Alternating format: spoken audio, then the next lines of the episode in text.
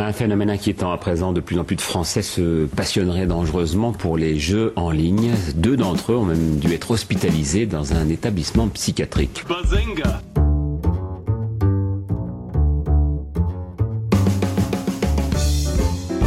Il ne se nourrissait plus, il s'est enfermé dans sa chambre trois semaines durant en se prenant pour son avatar, un elfe de la nuit. Bazinga on constate aujourd'hui que les séries sont parfois beaucoup plus violentes que les films. Et il faudra aussi parler des dessins animés, notamment des dessins animés japonais qui sont exécrables, qui sont terribles. Bazinga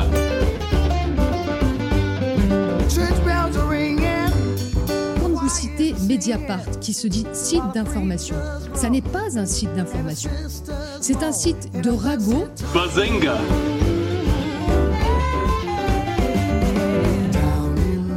souvent des jeunes qui passent leur journée derrière un écran à se goinfrer des meuporgs. Bazinga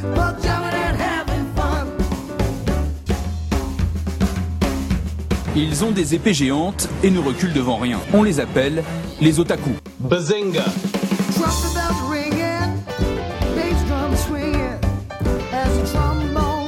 Je suis ingénieur en informatique, je me sens bien avec les ordinateurs. Bazinga manière générale, la liberté pratiquement totale qui règne sur Internet, qui se joue des frontières, permettent de créer des réseaux qui peuvent se révéler donc très très dangereux. Bazinga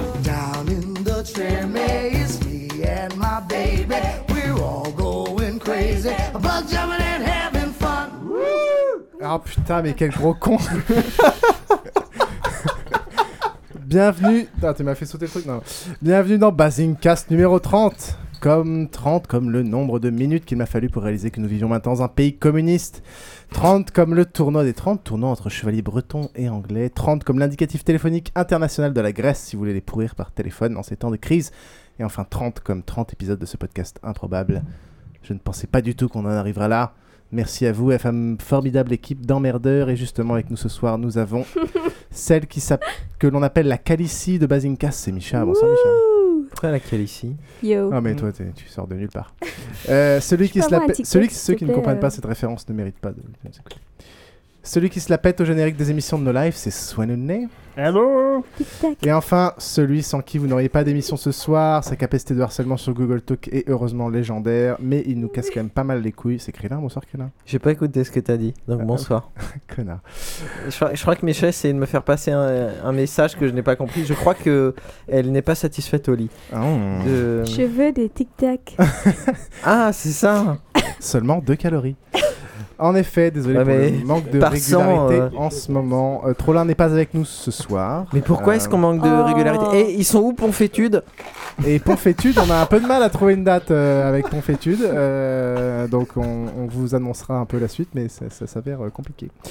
Mais ce soir, nous n'avons pas Ponfétude, mais nous avons deux invités prestigieux Prestigieux, oh au moins. Yin Yin, alias euh, le Doc ou Dr Queen euh, au Brésil. Salut.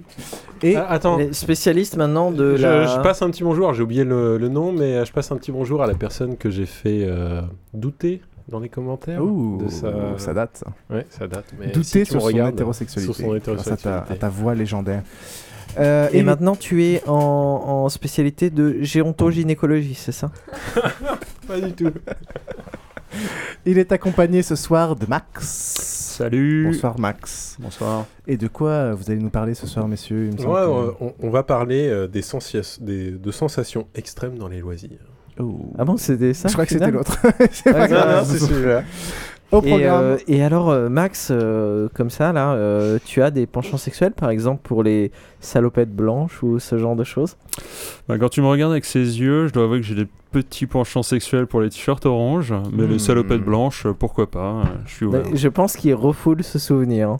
Je pense aussi. Au programme ce soir, quelques news et un petit euh, dossier bilan sur Free Mobile, un dossier de nos invités qui donc euh, parlera. Tu peux répéter parce que j'ai toujours pas compris? Les sensations extrêmes dans les loisirs. Ouh, ça a l'air passionnant. Et pour finir, si on a le temps, un petit tour de table de nos coups de cœur culture du moment.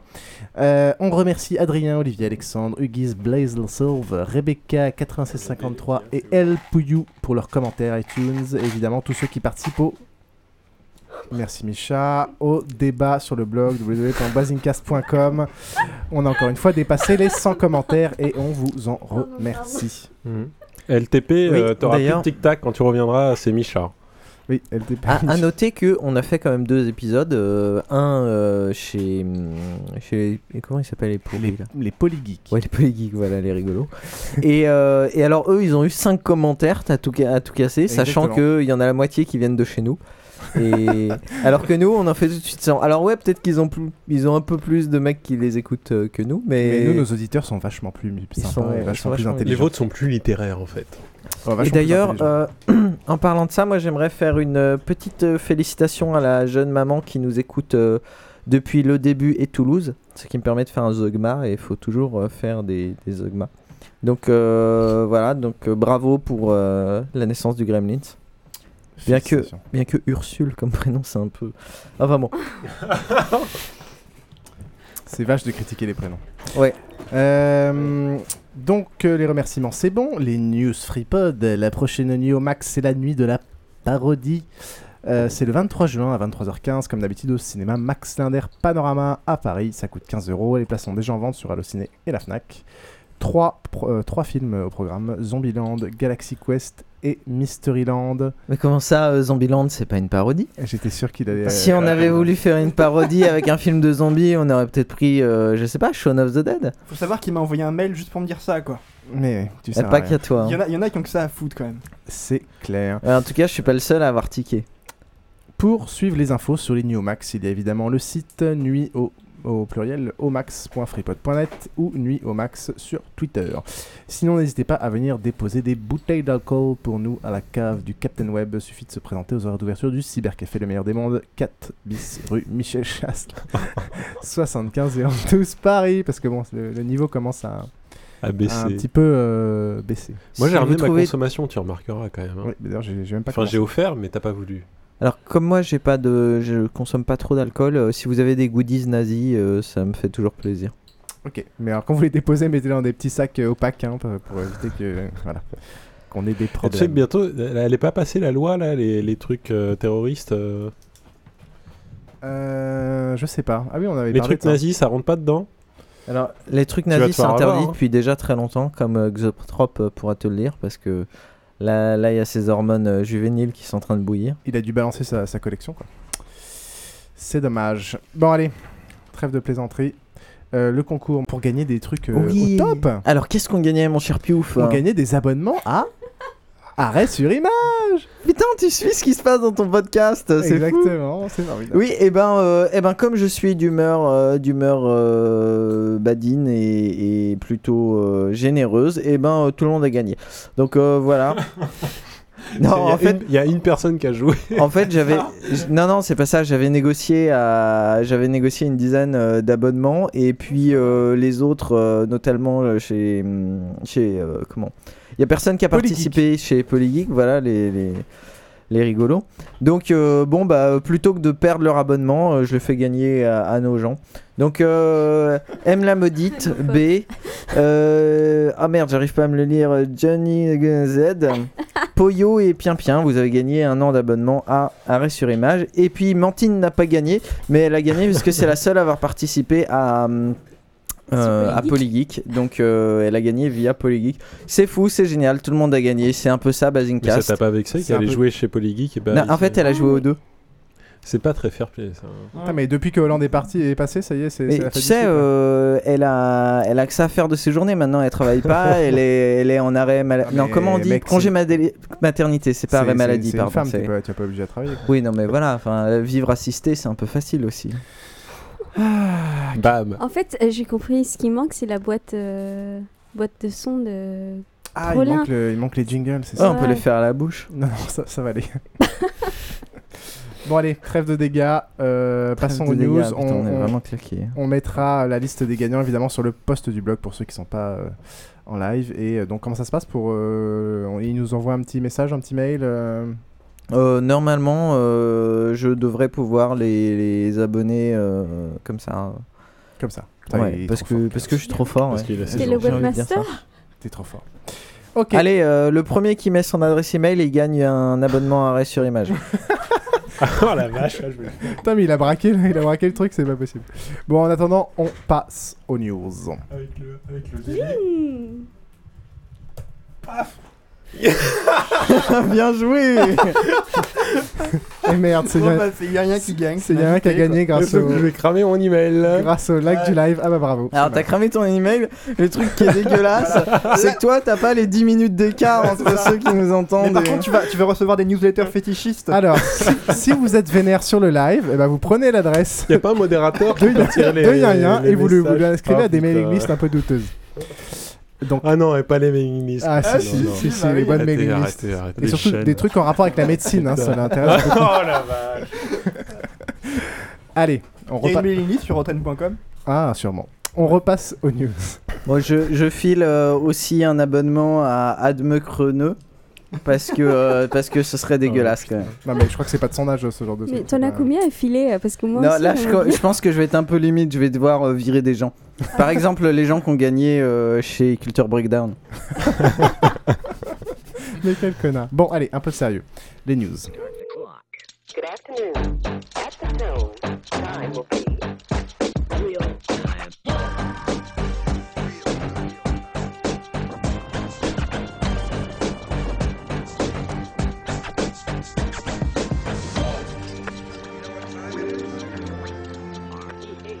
On va parler de Facebook et de son introduction en bourse, une introduction d'une partie seulement de ses actions, à savoir 16 milliards de dollars. Il paraît que c'est toujours le premier tiers qui fait le plus mal. Introduit à 42 dollars, clôture du premier jour à 38, puis encore une ouverture en baisse, une petite hausse mais qui serait artificielle. On en est aujourd'hui à 31 dollars, soit une baisse d'à peu près 20% depuis son introduction en bourse vendredi dernier. Euh, on a vraiment, l'impression d'un, pétard mouillé ou d'un- d'une sorte d'éclatement de la bubule Facebook. Enfin, euh, Il cela- s'est marié. hein. oui, il s'est marié, tout à fait, avec des, il a mis des photos d'ailleurs de, de son mariage. Ça n'a Mhm. pas l'air de beaucoup le perturber. De toute façon, lui, il s'en fout parce qu'une fois qu'il a fait l'introduction en bourse et qu'il a touché le pognon, bah, c'est ceux qui ont acheté les parts qui perdent leur pognon. Donc, il en a un peu rien à foutre. Euh, ça traduit les doutes, en fait, du, surtout du modèle économique. Eurotunnel. le nouveau Eurotunnel international. La rentabilité et bien sûr cette valorisation euh, assez hallucinante de Facebook qui est quand même de 104 milliards de dollars. Euh, et la deuxième news Facebook, c'est sur sa politique de confidentialité euh, qui est très souvent critiquée, on a souvent parlé ici.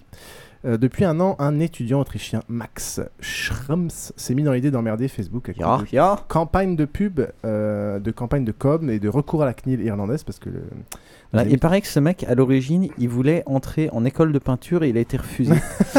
et c'est pour ça, c'est pour ça qu'il s'est mis à emmerder Facebook. à la CNIL irlandaise parce que Facebook est installé en Irlande pour des, pour des questions de taxes évidemment. Euh, il a repéré dans la politique de gestion des données de Facebook un passage assez intéressant euh, qui dit ceci. Nous vous donnons la possibilité de faire des commentaires sur les modifications dans un délai de 7 jours. Si nous recevons plus de 7000 commentaires concernant une modification spécifique, nous soumettons cette modification à un vote. Il y aurait donc un système pseudo-démocratique euh, chez Facebook euh, pour, euh, comment dire, pour critiquer ou pour annuler ou pour modifier des, des modifications de, de- des- des CGV Un vote de qui? Un vote des utilisateurs. Il a donc créé une campagne et un site qui s'appelle www.our, euh, donc our.policy.org. Euh, la barre des 7000 commentaires a évidemment été très largement dépassée rapidement, mais, mais, mais, mais, mais, la suite de la procédure, c'est le. Ensuite, donc il y a un vote qui est fait. euh, il y a d'abord un nombre de commentaires qui déclenche un vote, et ensuite un vote de tous les gens de disponible pour tous les gens de Facebook qui peut euh, dire est-ce qu'il faut euh, supprimer cette, euh, cette modification de CGV ou pas. Et là, c'est un peu là où ça pose un petit souci parce qu'il faut 30% minimum de participation, ce qui veut dire 210 millions de participants au vote. Autant dire qu'il y a assez peu d'espoir. Je voulais savoir, est-ce que c'est le même mec qui avait demandé. euh, T'as un micro, toi? Ouais, ouais, j'ai un micro, moi. On n'est Est-ce pas que c'est le même mec qui avait, euh, qui avait euh, demandé toutes les données qui, qu'ils avaient- qu'il avait- que Facebook avait sur lui Et qu'on lui avait Euh, même envoyé 1000 pages? Lui, il l'a forcément fait parce qu'en fait, il a fait à peu près tous les recours qu'il pouvait à la CNIL et ça fait partie d'un des recours de demander, euh, selon la loi, euh, de, de toutes les données qui te, qui te concernent. Donc lui, il l'a sûrement fait. Je sais pas si c'est que lui spécifiquement, mais en tout cas, c'est sûr que c'est sûr que lui l'a fait rien que pour les emmerder. Valou. Qui est-ce qui est encore sur Facebook ici? Moi. Moi. Toi, ouais, voilà, j'allais dire toi aussi, Hein quoi. Tout le monde, hein Ah. Tout le monde à part Krill, hein Moi, j'ai jamais été sur Facebook. Si. Ah Non non, Euh, jamais. Voilà, Ah c'est ouais. c'est triste. hein. C'est une honte. News suivante, on va passer à la politique. Vous êtes évidemment au courant des élections et donc ça va faire un petit chamboulement dans toute l'équipe euh, ministérielle et les différentes lois. On va surtout parler de. Ça fout les boules hein, de se dire que euh, tu peux pas gagner autant d'argent que tu voudrais. Bah euh, là, il n'y a rien qui m'en empêche pour l'instant. hein. Non, pour l'instant, gagne vite, vite, vite. Non mais tu sais, ton copain Mélenchon, il est pas là tout de suite. hein. Euh, non. Alors, on va parler surtout de deux ministres qui nous intéressent le plus et qui font partie de l'équipe euh, plutôt orientée numérique. Fleur Pellerin, la ministre déléguée de l'économie numérique. non, mais le nom improbable, quoi. Euh, on en parlera un peu après. Aurélie Filippetti, qui est la nouvelle ministre de la Culture. Et elles ont toutes les deux parlé. elles ont toutes les deux parlé de la loi Adopi, qui sera réétudiée sous la présidence de François Hollande, notre président, mais plutôt d'abrogation. Il s'agira d'une révision. Je les cite. Le président de la République l'a dit à plusieurs reprises au cours de la campagne. La loi Adopi sera révisée dans le cadre d'un réexamen de l'acte 2 de l'exception culturelle. La concertation sera lancée avant l'été. Prendra le temps qu'il faudra pour écouter ce que chacun aura à dire, blablabla. Bla bla bla, prendra au moins six mois, blablabla. Bla bla.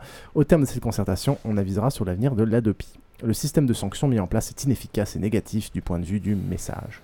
C'est typique de la Hollandie, c'est du blabla et du rien du tout. Du vague, vague ouais. On ne sait pas exactement ce qu'ils veulent faire. Et comme dirait la droite, le changement, c'est tout le temps. Euh, Ah, elle est pas mal celle-là. Pour une fois certains, que. certains évoquent une orientation purement pédagogique de la Adopi, et donc je t'envoie des mails pour te dire que c'est mal. D'autres, un renforcement des taxes pour aider à la création. Et il a été annoncé, pas plus tard qu'aujourd'hui, que cette mission de concertation serait dirigée par Pierre Lescure, l'ancien directeur de Canal+. Encore une fois, une, Paris sup- Première aussi. Ouais, une très bonne idée de, de- de nommer un pont de l'industrie divertissement euh, à ce genre de- d'entité. Ça me paraît pas... euh, une très, très Ouais, mais idée. tu vois, c'est l'esprit canal, c'est différent. Ouais, l'esprit canal, ouais. C'est je très, vous- je c'est vous très encule, mais différent en de l'esprit anal. c'est ça. Euh, on apprend aussi que Joanne. Ça dépend, il y a le canal anal aussi. hein. Joanne Branco, 22 ans, principal collaborateur euh, de la ministre de la Culture pendant euh, la campagne électorale et fervent défenseur de la suppression de l'Adopi et pro-licence globale, vient d'être éjecté de l'équipe euh, et ne fera donc pas partie du cabinet de la ministre. Il a déclaré sur Twitter viré sans les formes. Apparemment, la réelle politique, c'est maintenant. Attention aux déceptions. Donc, en gros, comme d'hab. euh, Bon, moi, j'avais pas d'espoir en Hollande, hein, donc euh, je risque pas d'être déçu. Ah, c'est triste, c'est triste. On va bien voir ce qui va se mettre en place, mais en gros, ça va être une énorme concertation. Ils vont vite se prendre des pains dans la gueule et, et soit la DOPI sera euh, rendu un truc qui sert à rien mais pas supprimé. Et l'idée, ce serait d'augmenter les taxes. euh, je crois que c'est la copie privée qui veut l'augmenter.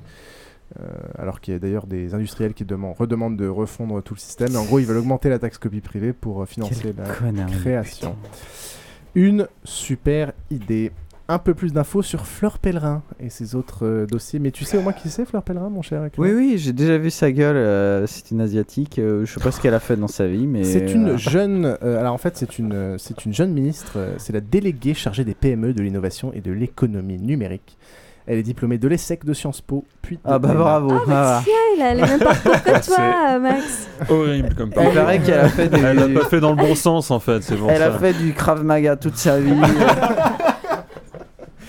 Mais non. Et alors, en termes de sensations extrêmes, putain, elle s'y connaît. hein. Tu m'as jamais avec une perruque. Elle est adoptée d'origine coréenne. D'ailleurs, il y a un article assez intéressant là-dessus dans Coréen International. Vous pouvez lire un article coréen sur, euh, qui, qui fait les éloges de la capacité d'ouverture de la France à la mixité ethnique. Qui va jusqu'à. euh, euh, qui va jusqu'à de la capacité d'ouverture de. jusqu'à nommer dans son gouvernement euh, des, des, voilà, des gens de, de différentes ethnies, parce qu'apparemment en Corée, ils sont pas trop habitués à ça. Les rares qui ont essayé se sont fait euh, insulter, voire agresser. Donc les dossiers de cette chère euh. Fleur c'est pas, c'est pas trop ça. C'est pas du coréen, mais. c'est bien. C'est du jaune. Hein, Oh, ouais, faudra sortir de ta banlieue. hein. Euh, ces Ouh, dossiers Tu sais que euh, on a eu on a eu pas mal de réponses euh, à, à notre petit sondage pour savoir d'où les gens venaient. Et Ouais. grâce à ce sondage, je me suis rendu compte que j'avais jamais dit du mal des gens des dom tom. Et on a Ah. des gens qui nous écoutent dans les dom tom. Donc là, je faut, faut je suis en train de, de me préparer pour pouvoir être euh, voilà exactement. En plus, ils sont loin pour nous taper dessus, c'est plus loin. Mais ça m'étonne qu'ils aient internet quand même. Les principaux dossiers de Fleur Pellerin. Euh, le premier, c'est le très haut débit euh, qu'elle veut faire financer par les collectivités. Euh, le deuxième, c'est remplacer Adopi par donc, la taxe de la copie privée. Elle dit Nous voulons remplacer la loi Adopi par un autre système élargi à d'autres problématiques. Nous allons faire réflexion, blablabla. Bla, bla, bla, bla. Un projet de taxe est à l'étude. Un ABS corpus numérique, ça c'est plutôt positif. Nous réfléchissons sur le droit et la liberté, la neutralité du net, l'identité numérique. Nous prenons un ABS corpus numérique, à savoir droit et liberté. Dans le monde numérique, euh, donc ça on va voir euh, ce, que, ce que ça donnera, sûrement un renforcement du rôle de la CNIL. D'un point de vue financier, un livret d'épargne industrie, donc ça c'est plutôt positif, un- comme un peu le livret A qui sert à financer les logements sociaux, une sorte de nouveau livret sûrement défiscalisé qui, ira aux investissements des PME et PMI euh, qui font de l'innovation et de l'industrie. L'accès aussi aux commandes publiques pour les PME, enfin voilà. Deux, trois trucs comme ça qui sont pas mal. Euh, Aurélie Filippetti, donc quant à elle, qui est la deuxième, qui elle est à Cannes et qui est notre ministre de la Culture, euh, veut s'attaquer à la chronologie des médias. Ça, c'est plutôt une bonne idée. Pour ceux qui savent pas ce que c'est, c'est euh, des règles à la con qui, en gros, régissent l'ordre et le délai des diffusions sur les différents médias des différentes œuvres, qui est pour moi un truc assez chelou de fixer ça par la loi.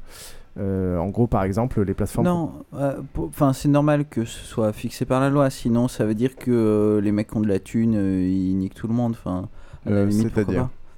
Bah, euh, je sais pas. euh, imagine un, un- un studio qui vend au plus offrant ses œuvres, et puis résultat, euh, t'as TF1 et Canal qui vont euh, tout diffuser euh, un mois après la sortie, et et puis euh, France 3 Euh, qui je va suis pas sortir. sûr que le euh, but du truc ce soit ça. hein. C'est- Le prix change pas que tu le, que tu le, que tu republies trois ans plus tard l'œuvre. Le prix, tu peux toujours le fixer librement et il y aura que TF1 qui pourra l'acheter ou pas.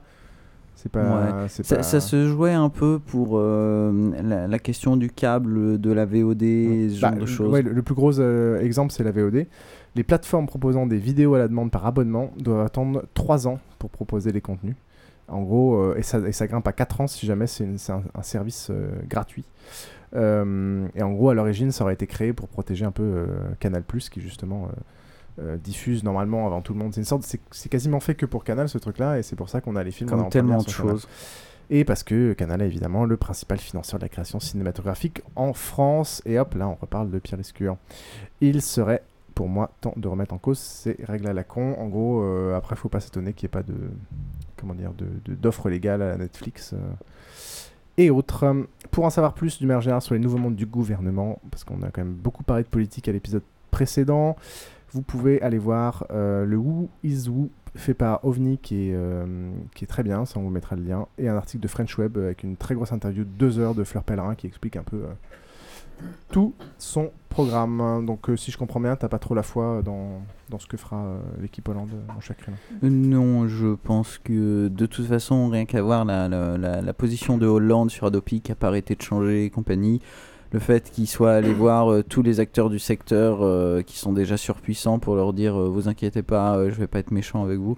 Non, je j'y crois pas. Il y aura peut-être euh, des, des gentils euh, des gentils changements de surface, un peu comme euh, le fait que Hollande s'arrête au feu rouge, tu vois, mais c'est ça va pas changer le, le fond des choses. Il y a la chatroom qui, qui, qui donne une précision, c'est que 3 ans c'est uniquement pour les abonnements. Après, Oui, tout à euh, fait. J'ai- est- dit abonnement. D'accord. ce qu'il a dit.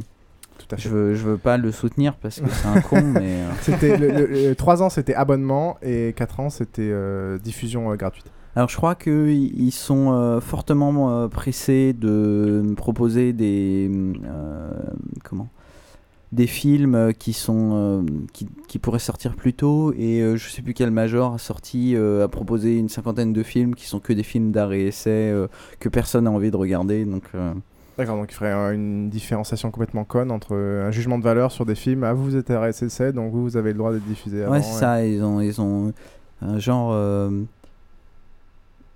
Merde, comment il s'appelle le, le, le mec euh, qui... Luc Besson. Non, non, oui, non, un, mec qui, a- qui avait du talent. Euh, le, le mec euh, qui a fait euh, les portraits de Marilyn Monroe avec euh, quatre couleurs. Warhol.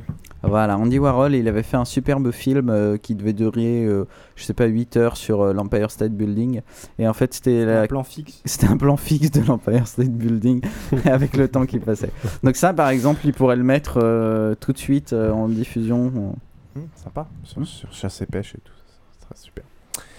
Voilà, voilà, donc euh, on verra bien ce que ça donne. Je pense qu'on refera un petit bilan euh, dans quelques temps, une fois qu'ils auront enfin bossé sur les dossiers, qu'ils se seront pris la- les pieds dans toutes les concertations dont ils parlent. Et on passe. c'est toi qui reproches aux gens de pas bosser leur dossier quoi. Pardon? Il prend de la. Mais qu'est-ce qui t'arrive, Swan? Déjà que tu me bâches sur Twitter? Pardon. T'étouffes pas, t'étouffes pas. Allez, news suivante. On va s'attarder sur Free Mobile euh, un peu plus longuement et faire un premier bilan. Qu'est-ce qu'un forfait Free Mobile ici Moi, Alors, un Swan, forfait gratuit. Forfait gratuit pour Krillin, on ne serait pas étonné. Swan, t'as On quoi se serait pas Moi, étonné. j'ai Non, il le- faut qu'on se mette à faire des phrases en français. Je t'emmerde, c'est français. J'ai le truc à 15 là, parce que. Ouais, tu vois, c'est la 16. mais quand t'as ça à côté. Ok, euh, Yaya Parce que tes Euh, parents, non, je suis parce que chez tes Free parce- parents, ils ont, ils ont free, donc euh, tu le payes pas 20, tu le payes 16, c'est ça? C'est ça. Pardon. Excuse-moi. Du coup, suis, pas, je suis encore engagé et il y a une question que je me posais. Il devait pas changer, donc euh, faire avec la TVA sociale, ça devait pas changer du coup la TVA. Ouais, Et mais ça, ça, ils- les contrats en Non, cours. ils ont baisé le truc parce qu'en fait, un changement de TVA ne- n'implique pas un changement de tarif. Enfin, ça l'avait déjà fait dans le passé. une Ouais, fois. mais enfin, Plus ils- là, ils ont refouillé, plus, précis- ils ont plus bon. précisément. Et Bah non. et je serais pas désengagé avant un an alors. Euh, euh, pour info, j'ai oui, j'ai négocié, renégocié. mon, le- forfait, mon forfait pas cher non plus quoi. Ouais. Mais n'hésitez pas à renégocier vos forfaits parce qu'en gros, dès que tu dis que tu veux te barrer chez Free, ils te font, oh, ils font plein d'efforts. Chez Bouygues, ils ont fait plein d'efforts. Max Euh, moi, je suis toujours la carte prépayée Bouygues Télécom, donc je suis un dinosaure. Ah ouais. Yeah. Et euh, double, double en âge. Et- Prépayé, prépayé et Bouygues. et Bouygues Télécom, non, et je passerai Alors, attends. euh, chez Free euh, dès que j'aurai un smartphone. Euh, Vu qu'à la base, c'était pas moi qui avais choisi mon, mon forfait. Au début aussi, j'étais chez Bouygues. Alors, est-ce que maintenant, chez Bouygues, tu as la euh, présentation du numéro? Oh là là, ça fait, ça fait oui, des années oui, quand même, ouais. Ah oui, non, mais attends, moi quand je suis passé chez le même forfait, mais chez Orange, j'ai découvert deux trucs qui n'existaient pas chez Bouygues. C'est la présentation réseau, du le réseau en numéro campagne. et, et le réseau. Et le fait que tu pouvais appeler ton abonnement euh, même si tu n'avais pas de carte. Parce qu'avec Bouygues, non, il faut que tu aies une carte valide pour pouvoir euh, aller sur ton répondeur. J'ai pas dit répondeur. Ouais, non, t'as pas dit répondeur. Ok. Mais euh, moi, Je j'ai suis toujours, crevé. enfin, j'ai toujours été chez Bouygues euh, depuis extrêmement longtemps et j'ai toujours eu la présentation du numéro. hein. Pas en carte prépayée alors. Ah non, mais par contre, j'ai jamais eu de carte Ouais. prépayée. D'accord. Ok. Euh, non, mais chez Bouygues, ils se débrouillent euh, plutôt, euh, plutôt correctement. Ça m'étonne pas que tu sois, tu sois chez Bouygues, ça correspond à ton profil. Moi, j'ai pas de. T'as pas de téléphone. Je suis pas chez Free, mais euh, on a un abonnement Free pour les Ah gens qui viennent chez nous euh, pour le portable euh, gratuit. En gros, quand, quand des gens viennent de l'étranger, ils ont un téléphone Ouais, euh, pour la dispo, famille qui vient, C'est quoi. quand même super pratique. Donc on a quand même un abonnement Free à 0 euros comme euh, avec notre box. Au 31 mars, pour faire un peu le, le bilan, ils annoncent 2,6 millions d'abonnés, soit 4% de part de marché en 80 jours, 97,5 millions d'euros de chiffre d'affaires et euh, 191 000 nouveaux clients ADSL en un trimestre qui en gros ont été attirés par l'offre euh, mobile. Euh, donc ça c'est plutôt aussi euh, vachement positif. Le, le- le- le bilan est clairement bon et mais les- aucun analyste avait prévu que la croissance soit aussi rapide. Moi, il y a un truc qui me fait marrer, c'est euh, Ouais. la nouvelle box. Il y a beaucoup de gens qui sont passés à la nouvelle box pour Moi, pouvoir avoir euh, l'appel au mobile illimité. Et euh, cette nouvelle box est plus chère puisqu'elle doit coûter, je crois, euh, 4 ou 6 euros en plus par, euh, par mois. Euh, ouais. Et ce qui est con, c'est que si les- l'option vidéo te coûte, euh, te coûte du pognon aussi. l'option vidéo te coûte du pognon, mais quelle que soit euh, la box que tu prennes. Ouais. Mais je crois que à option égale, tu as 6 euros de plus pour la nouvelle box. Et ce qui est con, c'est que ces gens-là qui, qui auraient gardé l'ancienne box euh, et qui seraient passés avec un forfait Free Mobile auraient euh, aujourd'hui l'appel illimité sur les portables. Ouais, mais elle fait des trucs que fait, que fait pas l'autre. euh, Ouais, elle fait le Blu-ray et puis euh, c'est Stark qui a fait elle, le, elle le gère, truc. ouais, mais ça le design on s'en fout, mais elle gère le l'AirPlay, elle gère pas mal de, de conneries, je crois. Et puis quand tu veux rediriger, tu vois, euh, je sais que nous on se sert comme ça chez nous. Quand tu veux Tu- rediriger, Nous, c'est papa et maman c'est papa, maman, moi. Quand tu veux Est-ce que t'es un fils rediriger, unique euh, en fait Ah non, non, non, il a une sœur. Vous pouvez Mais arrêter, on on arrêter Elle de a quel âge, les ta sœur s'il vous On va plaît. pas- on va parler sans déconner, elle a quel âge ta sœur? Tu peux, tu peux. Elle est réglée ou foutre. Oh là là, mais donc, donc la redirection. Tu peux faire une pause. La redirection. Non, euh, et donc ouais, pour rediriger, euh, bah tu vois, quand t'es pas chez toi, tu pars de moi et bah tu rediriges sur tous les sur ton portable. Et ça, c'est ça c'est euh, c'est lié à la box, c'est pas au forfait en lui-même. mais- Bah c'est-à-dire que tu peux appeler sur un portable euh, gratuitement, donc c'est comme si ça appelait depuis chez toi. D'accord. C'est ce que je veux dire. Ok. Moi, je l'aime bien, sauf que le DHCP marche pas, donc ça limite quand même beaucoup l'intérêt de la box. Quoi? Mon DHCP marche pas sur euh, la nouvelle Freebox.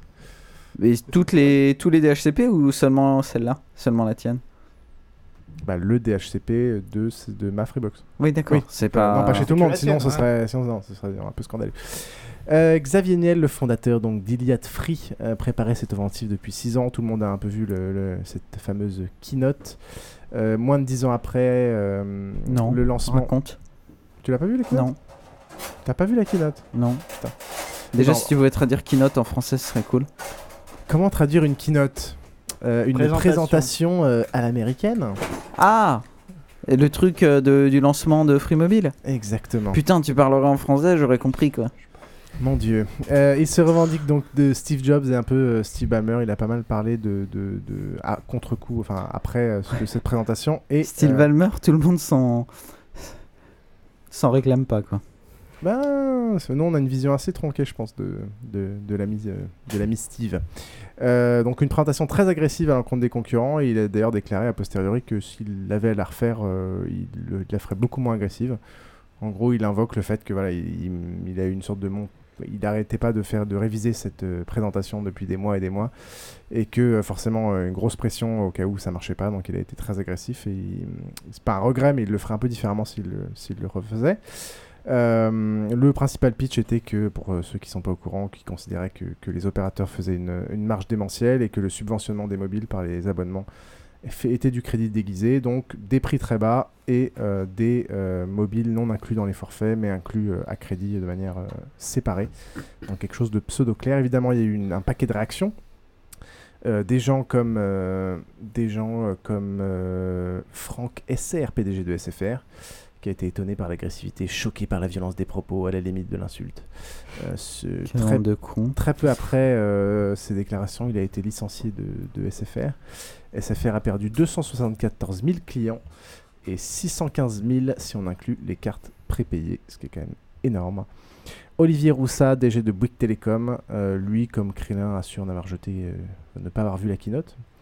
Euh, Non, non, je l'ai vu, mais maintenant que tu m'as dit que c'était juste la conférence de lancement, euh, je vois de quoi tu parlais. Ce qui m'a vraiment embêté, c'est les 3 gigas de données du forfait limité. Ça, c'était une surprise.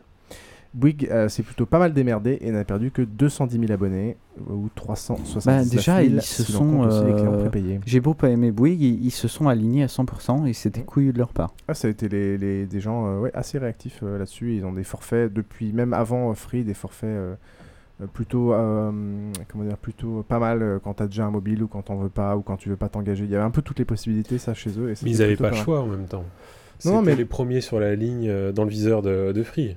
Mmh, ouais, je, je- Maintenant, SFR, peut-être que voilà. Ah, et c'est mais- SFR qui a clairement pris le plus Ouais, cher ouais, de tous. Mais euh, au départ, c'était Bouygues dans le viseur. Donc, euh, Stéphane Richard, le PDG de France Télécom, dénonce le show indigne. Euh, il faut rappeler maintenant quand même que Free est le plus gros client de France Télécom avec un contrat de 2 milliards de- d'euros estimé. Parce qu'évidemment, euh, il y a du roaming euh, et, Free utilise le, réseau de France Télécom. Euh, donc ils ont quand même des relations pas si mauvaises. France donc Orange a perdu 390, 87 000 abonnés ou 620 000 incluant les cartes pré- payées. Euh, Il y a eu tout un tas de ripostes chez tous les opérateurs, une baisse de prix plutôt, plutôt générale. Euh, les dernières ripostes en date datent des derniers jours. Il y a eu Numericap qui a fait un forfait euh, tout illimité à 19,99 mais réservé à ses abonnés. Euh, une bonne offre quadruple play à 44. Euh, Il y a eu ton ami. euh, non, toi, t'es pas chez Leclerc, t'es chez qui, mon cher euh? Avant, j'étais chez Leclerc Mobile. ouais. Et ben là, ils viennent de créer un truc. Édouard Leclerc Mobile est renommé Réglo Mobile. Réglo Mobile. Réglo Mobile. Ah, c'est ridicule. Déjà, Leclerc Mobile, c'était un peu craignos, mais là. euh, Ah, mais c'est trop la honte ce nom, quoi. Réglo Mobile. Bref, euh, et il crée une offre prépayée à 4,95, euh, valable un mois, qui donne accès à 2 heures de communication et 60 SMS, sans report d'un mois sur l'autre. Je sais pas trop ce que ça veut dire, valable un mois. Euh... T'es obligé de le consommer. Sur le chat, ils sont persuadés que Micha n'existe pas et que c'est moi qui fais savoir. Alors, je vous rappelle que quand on arrive à 10 000 likes, vous verrez à la fois que Micha existe et que ses boobs existent également. C'est pas 10 000 likes. hein. Boobs. Non, c'est C'est 1000. pas- si, C'était pardon. 1000 au Ah.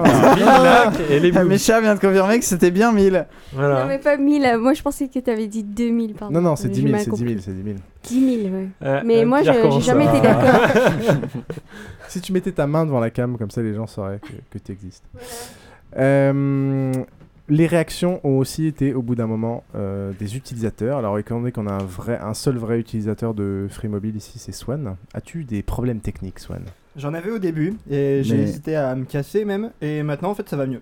Mais moi aussi, euh, je suis, je suis Free Ouais, Mobile. t'as un forfait à 0. Ah, mais c'est Bah, toi, pour toi, un justement. forfait à 0 euros, c'est celui que tu utilises tous les jours. Oui, et. Ah, j'oubliais ça. Et, et justement, il y a un truc qui est marrant, c'est que moi j'ai un téléphone qui est pas en 3G, donc je passe obligatoirement par le roaming euh, Orange. Et euh, ouais, au début c'était, pardon, euh, le roaming. Euh, merde, je sais sur plus comment réseau, dire roaming en français. Chier. C'est à force de t'entendre parler. Euh, et donc ouais, euh, c'était vraiment la merde. On pouvait pas passer un coup de fil entre 18h et 20h à un moment. Mais euh, là, ça y est, c'est revenu. On peut passer quasiment tout le temps un coup de fil entre 18h et 20h. En gros, il y a eu deux pannes majeures en mars, dû à une saturation du lien entre, du réseau entre Free et Orange, et des saturations récurrentes du réseau dues en gros clairement à une sous-estimation du trafic et de l'accord de roaming qu'il y a eu avec Orange. Et donc tout ça a- aurait été réglé par un, un avenant au contrat euh, signé par, avec Orange pour euh, élargir la, la- la bande passante autorisée pour les appels de Free. Il y a toujours euh, trois problèmes principaux. Euh, des coupures d'appels lors des conversations. Ça, ça serait dû au handover. Je le fais pour toi. hein. Je, je traduis même en anglais en live. veut dire quoi? Le handover, c'est quand tu, euh, quand tu passes d'un réseau à l'autre, quand tu passes d'une antenne à l'autre. En fait, quand tu passes un coup de fil et que tu te déplaces, bah, ton coup de fil est censé se maintenir quand tu passes d'une antenne à une autre. Sauf que quand tu passes d'une antenne. Ah, il n'y avait pas ça euh, à l'époque du bebop. Ah. Mon dieu, il faut recréer le quad à tour pour toi. quoi. Euh, et en gros, le- il y aurait des gros problèmes de handover entre le réseau Free et le réseau Orange. Donc en gros, quand vous changez d'antenne de temps en temps, euh, ça coupe les conversations. Des problèmes de SMS, ça c'est géré apparemment à 100% Pas- par Free. Il paraît que ça fait aussi. euh, ça vire de la batterie. Alors moi, je peux pas remarquer, mais. il paraît Ça vire de la batterie? Ouais, euh, le fait de changer d'une antenne à l'autre, en fait, euh, d'une free à une orange. Ah ouais, plus que. Ouais, il paraît que ça vire beaucoup de batterie, mais j'ai pas fait gaffe. Enfin, il y en Bah, a tellement peu des trucs free Il aussi. y a aussi le système, euh, ils ont un système où tu peux te connecter directement au Wi-Fi. euh, Peut-être que résultat, il écoute tout le temps le réseau et que ça utilise plus de batterie. Les SMS, clairement, apparemment, c'est un gros problème et ça, j'en ai eu quelques retours, à moins que ce soit une excuse de mes, de mes collaborateurs. Euh, et ça, c'est directement free avec euh, l'équipement SMS S'ils qui nous écoutent, hein, totalement euh, sous-dimensionné. Et un problème de data, et là c'est apparemment que les antennes de Free Data seraient reliées au réseau par du cuivre et pas par de la fibre optique ou des ondes radio comme chez les autres. Donc euh, un peu un truc de. Mais le cuivre, c'est bien, ça se revend, ça. Peut-être parce que Yann va aller arracher des fils de cuivre. euh, euh, c'est pour ça. Euh, donc on évoquait à cause de tous ces soucis techniques des pseudo-retours euh, massifs vers les concurrents. Euh, à cause des ce qu'on appelait les déçus de Free Mobile, euh, notamment donc les, surtout les coupures aux, aux heures pleines. Évidemment, Free euh, dément et parlerait seulement de quelques milliers, euh, d'après le directeur général Max Lombardini. Il n'y a pas un moyen d'avoir des chiffres officiels neutres Du style. euh, Ah bah, hmm. Comment ça s'appelle le truc, euh, le gendarme du réseau mobile L'ARCEP. L'ARCEP. Ils fournissent pas des chiffres comme ça? Ah La bah, répartition des... euh, Non, je pense pas. des abonnés Déjà, les chiffres, euh, les chiffres de shift de, de, de clients entre les différents opérateurs, il me semble que c'est les opérateurs eux-mêmes qui les donnent. Euh, mais là, il parlera de quelques milliers. Il a même dit on pourrait presque connaître ces abonnés qui nous ont quittés pour retourner vers les autres opérateurs par leur prénom. Voilà, comme quoi il y en aurait, euh, il y en aurait très très peu. Et ensuite, euh, bon bah en- a priori il y aura une consolidation de la position de Free. Moi je pense que c'est ce qui va arriver avec un réseau qui va s'améliorer, attirer de nouveaux clients comme euh, par exemple Yann qui tous ces clients qui sont encore engagés et qui vont pas le faire. Euh, et surtout le, problème de Free c'est qu'ils ont, ils ont, ils pas beaucoup de téléphones quoi. Donc à l'heure actuelle je sais plus combien il y en a, il y en a 4 ou 5 euh, qui sont pas forcément les, les- les plus intéressants. Ouais, ils ont le Ils ont- Galaxy Ace euh, qui est un bon téléphone euh, ils ont un pas Ace, cher. du S2 et de l'iPhone quoi je. Ouais. Euh, donc le Ace euh, pour moi je l'ai eu à 160 euros je crois. Tu as un smartphone? Non pas pour moi pour ma copine. Ah d'accord putain, je me disais c'est pas possible. Donc le truc qui est cool, c'est que comme ils sont pas alliés, moi je l'ai payé 160 euros alors qu'il est vendu 180, 190 partout ailleurs, et je l'ai filé à ma copine qui n'est pas chez Free. Donc, oui parce qu'ils sont vendus évidemment débloqués. ouais. Et donc c'est pour ça sans, sans crédit. Sans crédit. Parce que les téléphones tu les as achetés à crédit aussi. Ah oui, bah non, attends. J'ai j'ai pas bossé 5 ans pour être ingénieur pour, euh, pour payer euh, mon téléphone comme un smicard quoi. Mais c'est justement un des gros arguments et de, de, de, de Xavier euh, Niel, euh, c'est que pour lui, le, le- la vente telle qu'elle est, telle qu'elle est faite par les autres opérateurs, ce serait de la vente à crédit déguisé. Sauf que ce serait un crédit un peu enculé, parce qu'en gros, une fois que tu as remboursé ton téléphone, bah, tu continues à payer quand même tes, à, au plein pot tes, tes, tes mensualités de remboursement. Est-ce que euh, sur la période d'engagement, tu payes plus que ton téléphone et le forfait? Est-ce que, par exemple, moi je suis engagé sur deux ans, est-ce que euh, mon téléphone il est remboursé en deux ans ou il est remboursé en un an et que Ah, je je, me fais avoir? je- faut faire le calcul, mais généralement tu te fais enculer quand tu fais le calcul. ouais. Quand tu fais le calcul, et Attends, que tu vous parlez avec Free là? Non, non, Non, quand, Ah, t'es chez chez, un, opérateur et qu'ils te font une décote euh, quand tu t'abonnes, euh, par exemple, ils te font 100 euros de moins quand tu t'abonnes sur, euh, sur, euh, sur 24 mois de 12 mois en moins sur ton téléphone. euh, généralement, tu te, fais quand même, euh, tu fais quand même avoir. Et souvent, la majorité des gens ne changent pas de mobile tous les ans ou, ou deux ans. Et donc, les 10 euros qui se tapent par mois, ou 15 euros, ou 20 euros par mois qui se tapent à chaque fois en mois par, en plus, bah, une fois qu'ils ont remboursé le téléphone, ils continuent à les payer. Donc, c'est comme si vraiment tu avais un crédit que dont tu continuais à rembourser les mensualités euh, indéfiniment, même si tu avais payé ton téléphone. Et dans un précédent épisode, Piouf nous avait expliqué comment lui, il avait hacké le système. Pour que ce soit les autres qui lui payent son téléphone. Je sais plus quel numéro. Mais c'est enfin, c'est- c'est- c'est rien de très spécial, ça. Non, non, non, non, c'est juste euh, une question de moralité et d'opinion générale sur euh, la personne. Ouais, bravo. Bravo, jeune homme, bravo. Tu- Bientôt, il y aura un concours euh, Miss, euh, Miss Morale euh, Basincast pour voter. Et- et- la campagne a déjà de- commencé. Au bout de 1000 votes, euh, enfin, non, rien oublié. Hmm. Euh, personnellement, je- bon, ceux qui ont pris très cher aussi, je pense que c'est les NVNO, donc on verra ce qu'ils deviennent. Euh, clairement, il n'y a plus vraiment raison d'aller chez un NVNO qui est pas cher. Euh, donc je pense qu'ils vont disparaître ou prendre très, très cher. Virgin Mobile fait toujours des, des offres agressives et plutôt pas mal. hein. Ouais, mais. Bah, c'est les seuls à avoir fait des offres. Enfin, ça a peut-être changé, mais ça me semblait euh, il y a deux mois les seuls à avoir fait des offres qui étaient euh, à mi-chemin entre le 0 et le 20 euros. C'est Geoffroy Roux de Bézieux, euh, Virgin Mobile, non? Le Hein? patron. Le patron de Virgin Mobile. Je, je sais pas. Tu sais, moi, contrairement à toi, je, je ne connais pas Non, euh, les a- gens. Parce du- qu'il a fait des déclarations en disant qu'en gros, il prenait, il prenait quand même très très cher. Suite. Euh, Il y en a un euh, de euh, je sais plus quel budget mobile qui a dit euh, que euh, ouais il sentait passer Ah non, ils avaient ah vachement euh, euh, c'est comment leur- il s'appelle sur leur euh, marge. Nos forfaits. Nos forfaits ou je sais plus Bah, Il y a comment ça s'appelle. Aussi. Enfin, Soch, il. Ouais, Soch ils font des bonnes offres, mais Soch c'est Orange. Ouais, mais Et euh, ils Virgin, ont- c'est SFR aussi. hein. C'est le Ouais. même groupe, je pense. Bon, ouais. non non normalement c'est un MVNO. Il me semble que, il me semble Ah que ouais c'était, il me semble que c'est Geoffroy Bézieux, mais je suis pas sûr. Et lui avait fait des déclarations là-dessus. Donc bref, je pense qu'ils vont prendre assez cher et on va bien voir ce que ça va donner parce qu'une fois que tu as des petits forfaits vraiment pas chers à 0 euros ou à 2 euros. Il y a, il y a Braze, euh, Braze Telecom aussi en Bretagne. Non, mais c'est vrai, hein, ils existaient. il y a Braze quelques- Télécom, Braze 4 Telecom. antennes. Et par contre, euh, Ils vont comment? Marche sur Je Mont-Saint-Michel. connais marche pas quelqu'un à qui était sur Bra euh, Braze Téléphone- Télécom. Ah ouais? Ouais. En Et dehors de encore- T'as la réussi à Bretagne. l'appeler ou t'as plus de nouvelles de lui depuis deux ans? Ouais, il a changé. alors alors la question c'est euh, si tu vas au Mont Saint-Michel tu captes ou pas? Ouais, je sais Et pas. à Nantes, par contre, tu captes pas. Je sais pas. En même temps, je sais Euh, pas s'il y a bref, Normandie bref, bref, on verra bien. Et il y en a même qui prévoient un- une potentielle bipolarisation du marché avec un rapprochement euh, Free Orange euh, VS euh, SFR Bouygues Télécom. Donc ça, euh, on verra bien ce que ça donne. Euh, Valou, Valou, Valou, j'ai déjà pas mal parlé, donc je ferai euh, la, Ouais, ces c'était quatre, naze. la, la suite de mon. Et c'est tout? Oui, c'est Je croyais que tu voulais parler de Free, moi, de l'entreprise Free, que tu de avais des révélations. Alors, si vous voulez. Ah, mais euh, ça, j'en parlerai la prochaine fois. Si vous voulez des bonnes révélations sur euh, Xavier Niel, euh, Acrimed, qui est un, un peu un- une alternative intéressante à, à Arrêt sur Image, a fait un très bon dossier de, en trois parties sur Xavier Niel. Euh, donc, euh, bah, je vous invite à, à y aller. Ça doit être acrimed.fr, j'imagine, ou une connerie comme ça. Et euh, c'était très intéressant. Ça parlait à la fois de comment Niel s'était fait sa fortune, comment euh, il avait euh, investi dans les médias et ce genre de choses. Yep, bah, j'ai prévu de refaire un dossier à ce sujet. euh, là, c'était plutôt Free Mobile, mais faire un dossier sur la, boîte et, et Niel une prochaine fois. Mais vous pouvez déjà aller consulter ça. On vous mettra le lien sur le site de l'émission.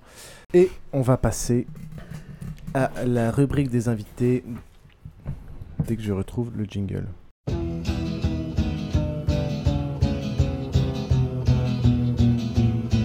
Salut les gars, je suis content de vous voir. Comme je passais par ici, je pensais m'arrêter un peu, à moins que vous vouliez que je parte.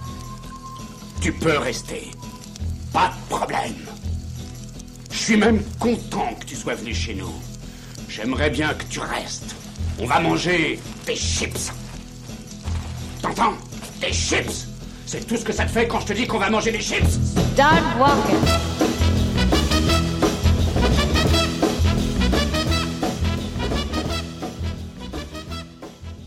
Alors Yaya, on ne te présente plus, tu es déjà venu plusieurs fois dans Bazinkas. Mhm.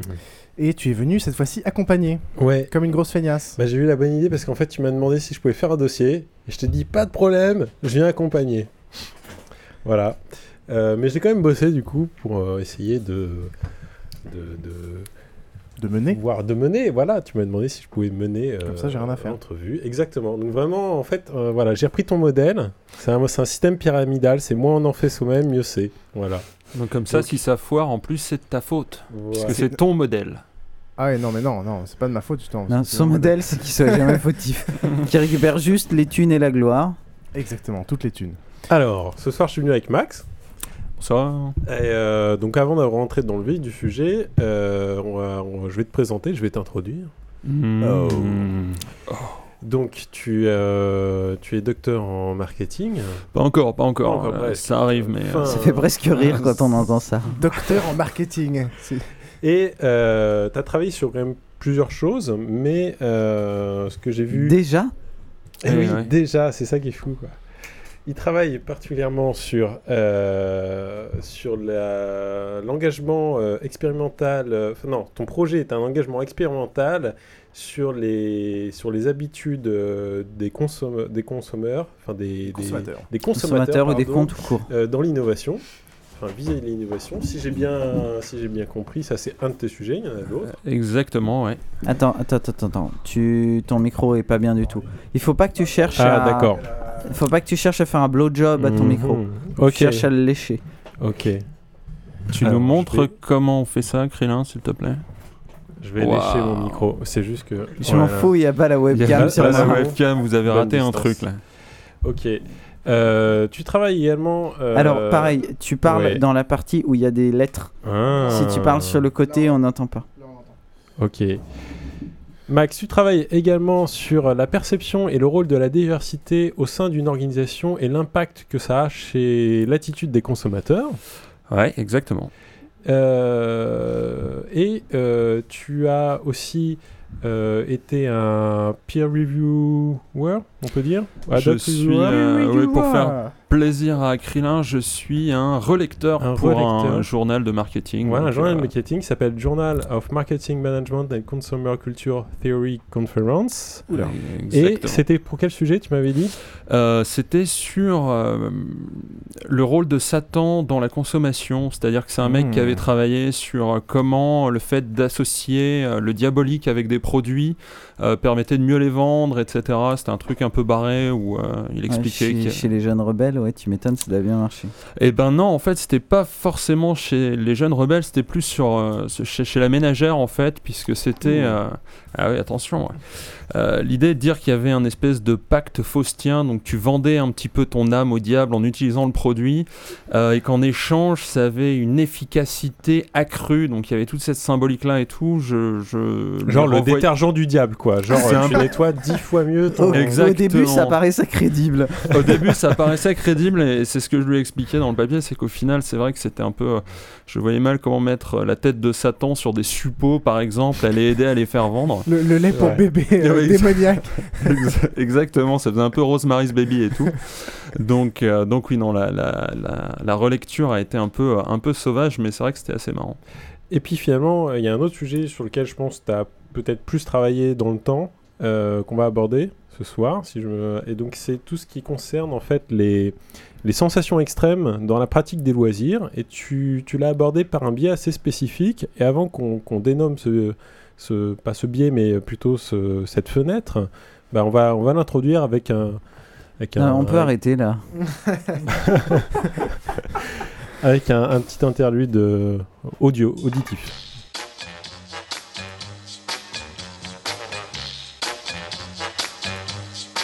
Sauf que le bar, le bar de rock, euh, c'est un mec qui est sur scène, tu vois, il a la guitare, et puis il crache, tu vois.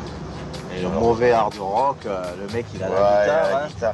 Il est sur scène, il, il- il crache, mais... Si tu veux, bon, c'est simple, hein, le mauvais hard rock, le mec, bon, il a la guitare, il crache. mais c'est- c'est-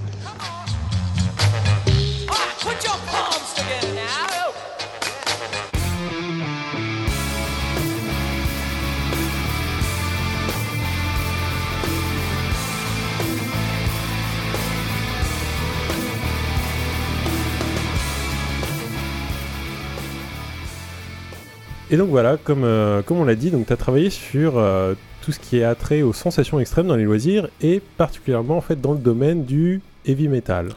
Exactement, ouais. ouais, je...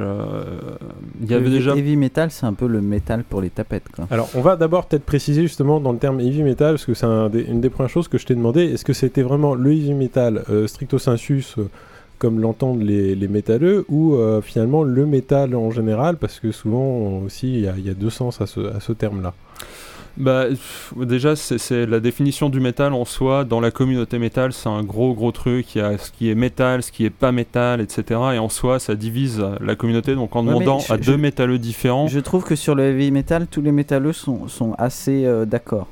Bah, le heavy metal, si on, si on regarde véritablement le, ce que c'est à l'origine, c'est des groupes comme, euh, comme Black Sabbath, euh, Led Zepp.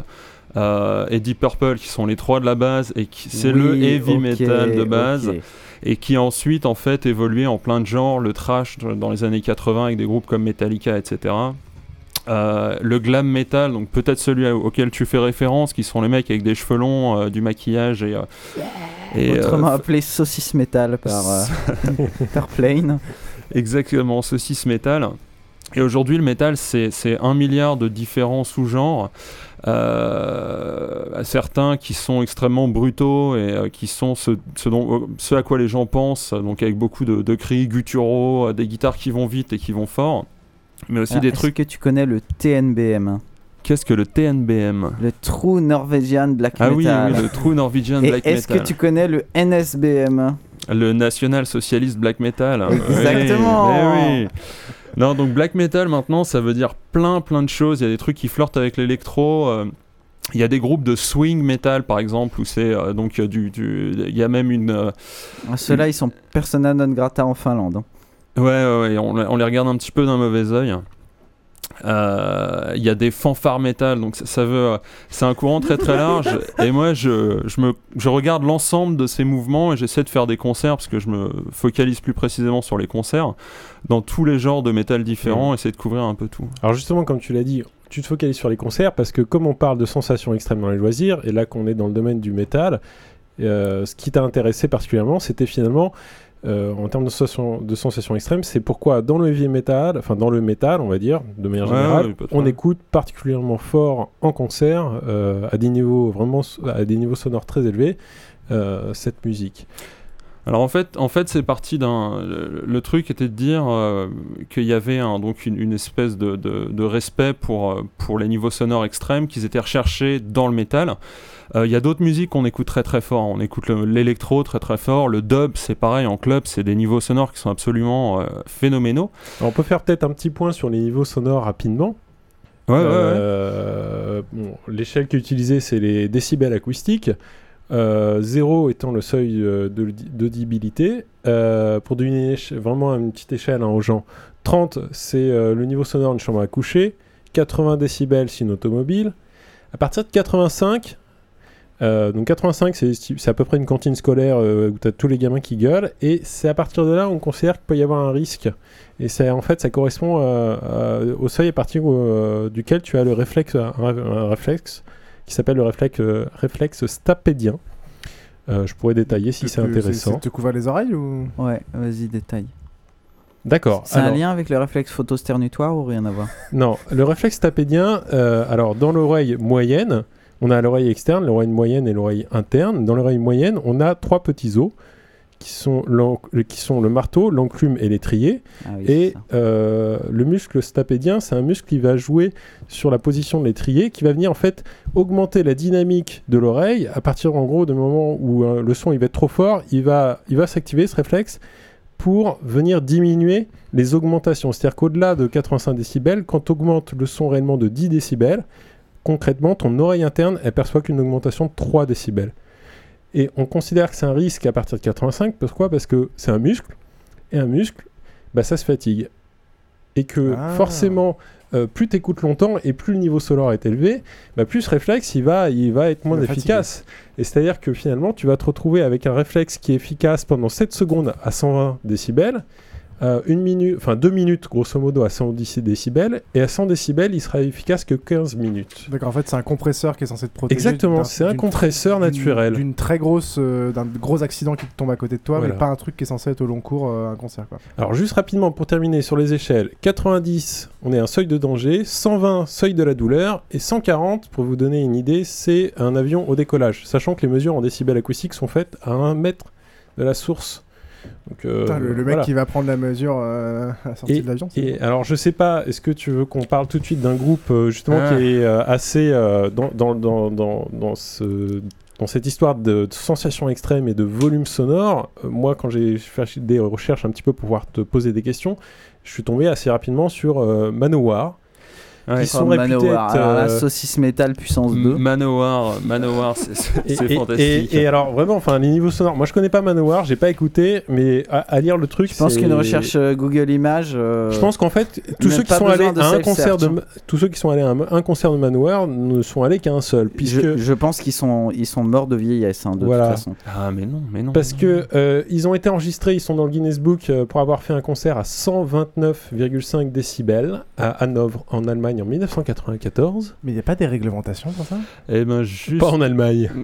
et ils ont battu leur propre record encore en Allemagne en 2008 à Bad Arolsen. Ils étaient le soundcheck. Euh, ah c'était non, c'était pas pendant le concert, mais c'était pendant le soundcheck ils étaient à 139 décibels. Donc en gros, le, ils étaient au niveau du, la, du, du moteur d'avion. quoi. Voilà. Le mec fait check check dans le micro et t'as 10 personnes tu, as la tête qui explose. exactement. Et ils ont été battus par un petit groupe de punk anglais euh, qui allait encore, encore plus haut, mais ça, ce qui n'arrive pas en France en fait, puisqu'il y a des réglementations qui sont à 105 décibels.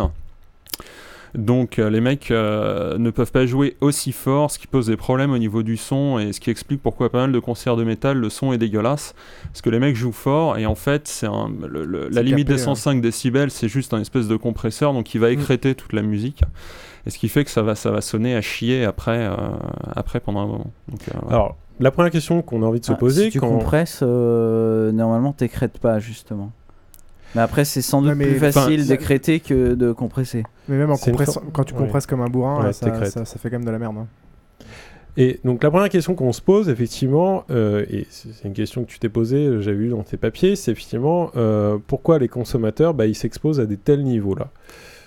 Alors tout à fait. En fait, il y avait deux objectifs dans, dans cette recherche. le premier, c'était de de, de, regarder pourquoi les gens utilisaient ou n'utilisaient pas de bouchon d'oreille, puisque c'est quand même le meilleur moyen de se protéger contre les niveaux sonores extrêmes. Et ce qu'on s'est dit, c'est que pour savoir pourquoi les gens se protégeaient ou ne se protégeaient pas, bah, il fallait d'abord comprendre bah, ce qu'ils perdaient via la protection. Il fallait comprendre quelle était l'importance euh, des niveaux sonores extrêmes pour eux, euh, ce que ça leur amenait, euh, aussi bien au niveau du collectif, enfin de, la sous-culture métal, d'un point de vue un petit peu plus individuel, de personne à personne. Par exemple, tu, disais dans un des papiers que la perception, elle va être plus intense, elle va être plus agressive, majestueuse, énergique, plaisante. Mais alors, ce qui est marrant, c'est que tu disais que ça pouvait déclencher aussi euh, des, des, sentiments négatifs parmi les femmes. Et alors, moi, quand j'ai vu ça, je me suis dit, pourquoi parmi les femmes spécifiquement Porter des bouchons, c'est négatif euh, Non, en fait, c'est le, Non, la, la, musique forte. La musique, en fait, il y, a, une, euh, une idée de base quand on regarde toutes les études sur le son, c'est que les sons forts, véritablement élevés, c'est désagréable pour tout le monde. Hmm. Enfin, pour les hommes, les femmes, n'importe quoi. On met sa tête à côté d'un d'un réacteur d'avion, euh, il y a peu de personnes qui vont véritablement se faire plaisir, ou à côté d'un marteau-piqueur, ou alors que ce sont des niveaux sonores qui sont équivalents. Et la musique, c'est un peu particulier. Et donc, on essayait de comprendre pourquoi la musique c'était particulier, pourquoi on pouvait avoir besoin de l'écouter fort et que ça ne dérangeait pas. Et donc, en fait, toutes les là sont des études euh, auxquelles les, études auxquelles tu fais référence, c'était surtout des expérimentations psychologiques. Donc, on va mettre des gens dans une salle, on va leur passer de la musique à différents niveaux, et derrière, ils vont remplir des, euh, ils vont remplir des échelles disant euh, ça m'a plu, ça m'a pas plu, ça m'a stressé, ça m'a pas stressé, etc. Et, et c'est comme ça qu'on essaie de savoir si le volume sonore est quelque chose de bon ou pas bon et comment c'est perçu.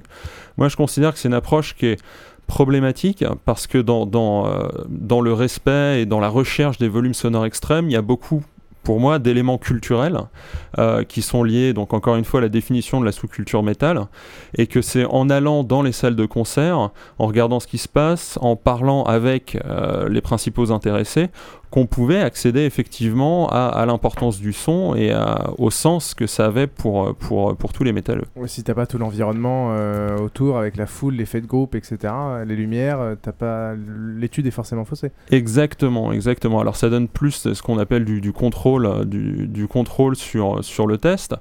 Mais euh, tu parles de l'effet de groupe, le, le, le, niveau sonore finalement a justement un effet énorme sur cette sensation de groupe.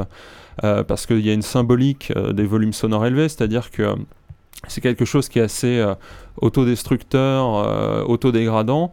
Et à partir de là, ça permet de se différencier d'une société paternaliste, un peu bien pensante, qui dit il faut faire attention à soi, etc. Et ça, c'est des choses qu'on peut comprendre qu'en allant au plus proche, encore une fois, au plus proche du, consommateur, parce que dans mon domaine, on parle de consommateur à ce niveau-là.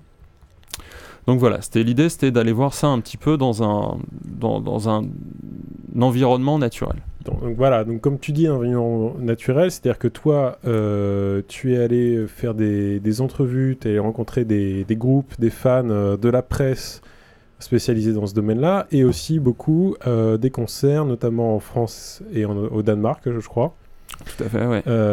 et puis au niveau des, des entrevues, c'était avec des Français, des Belges et des Danois.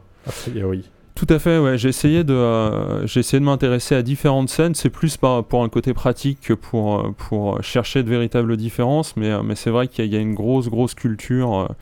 il y a une grosse, grosse culture du métal au Danemark, qui est un petit pays, mais qui a énormément de groupes qui, jouent, qui jouent très, très souvent, donc c'était plus facile d'aller faire plein de concerts, etc.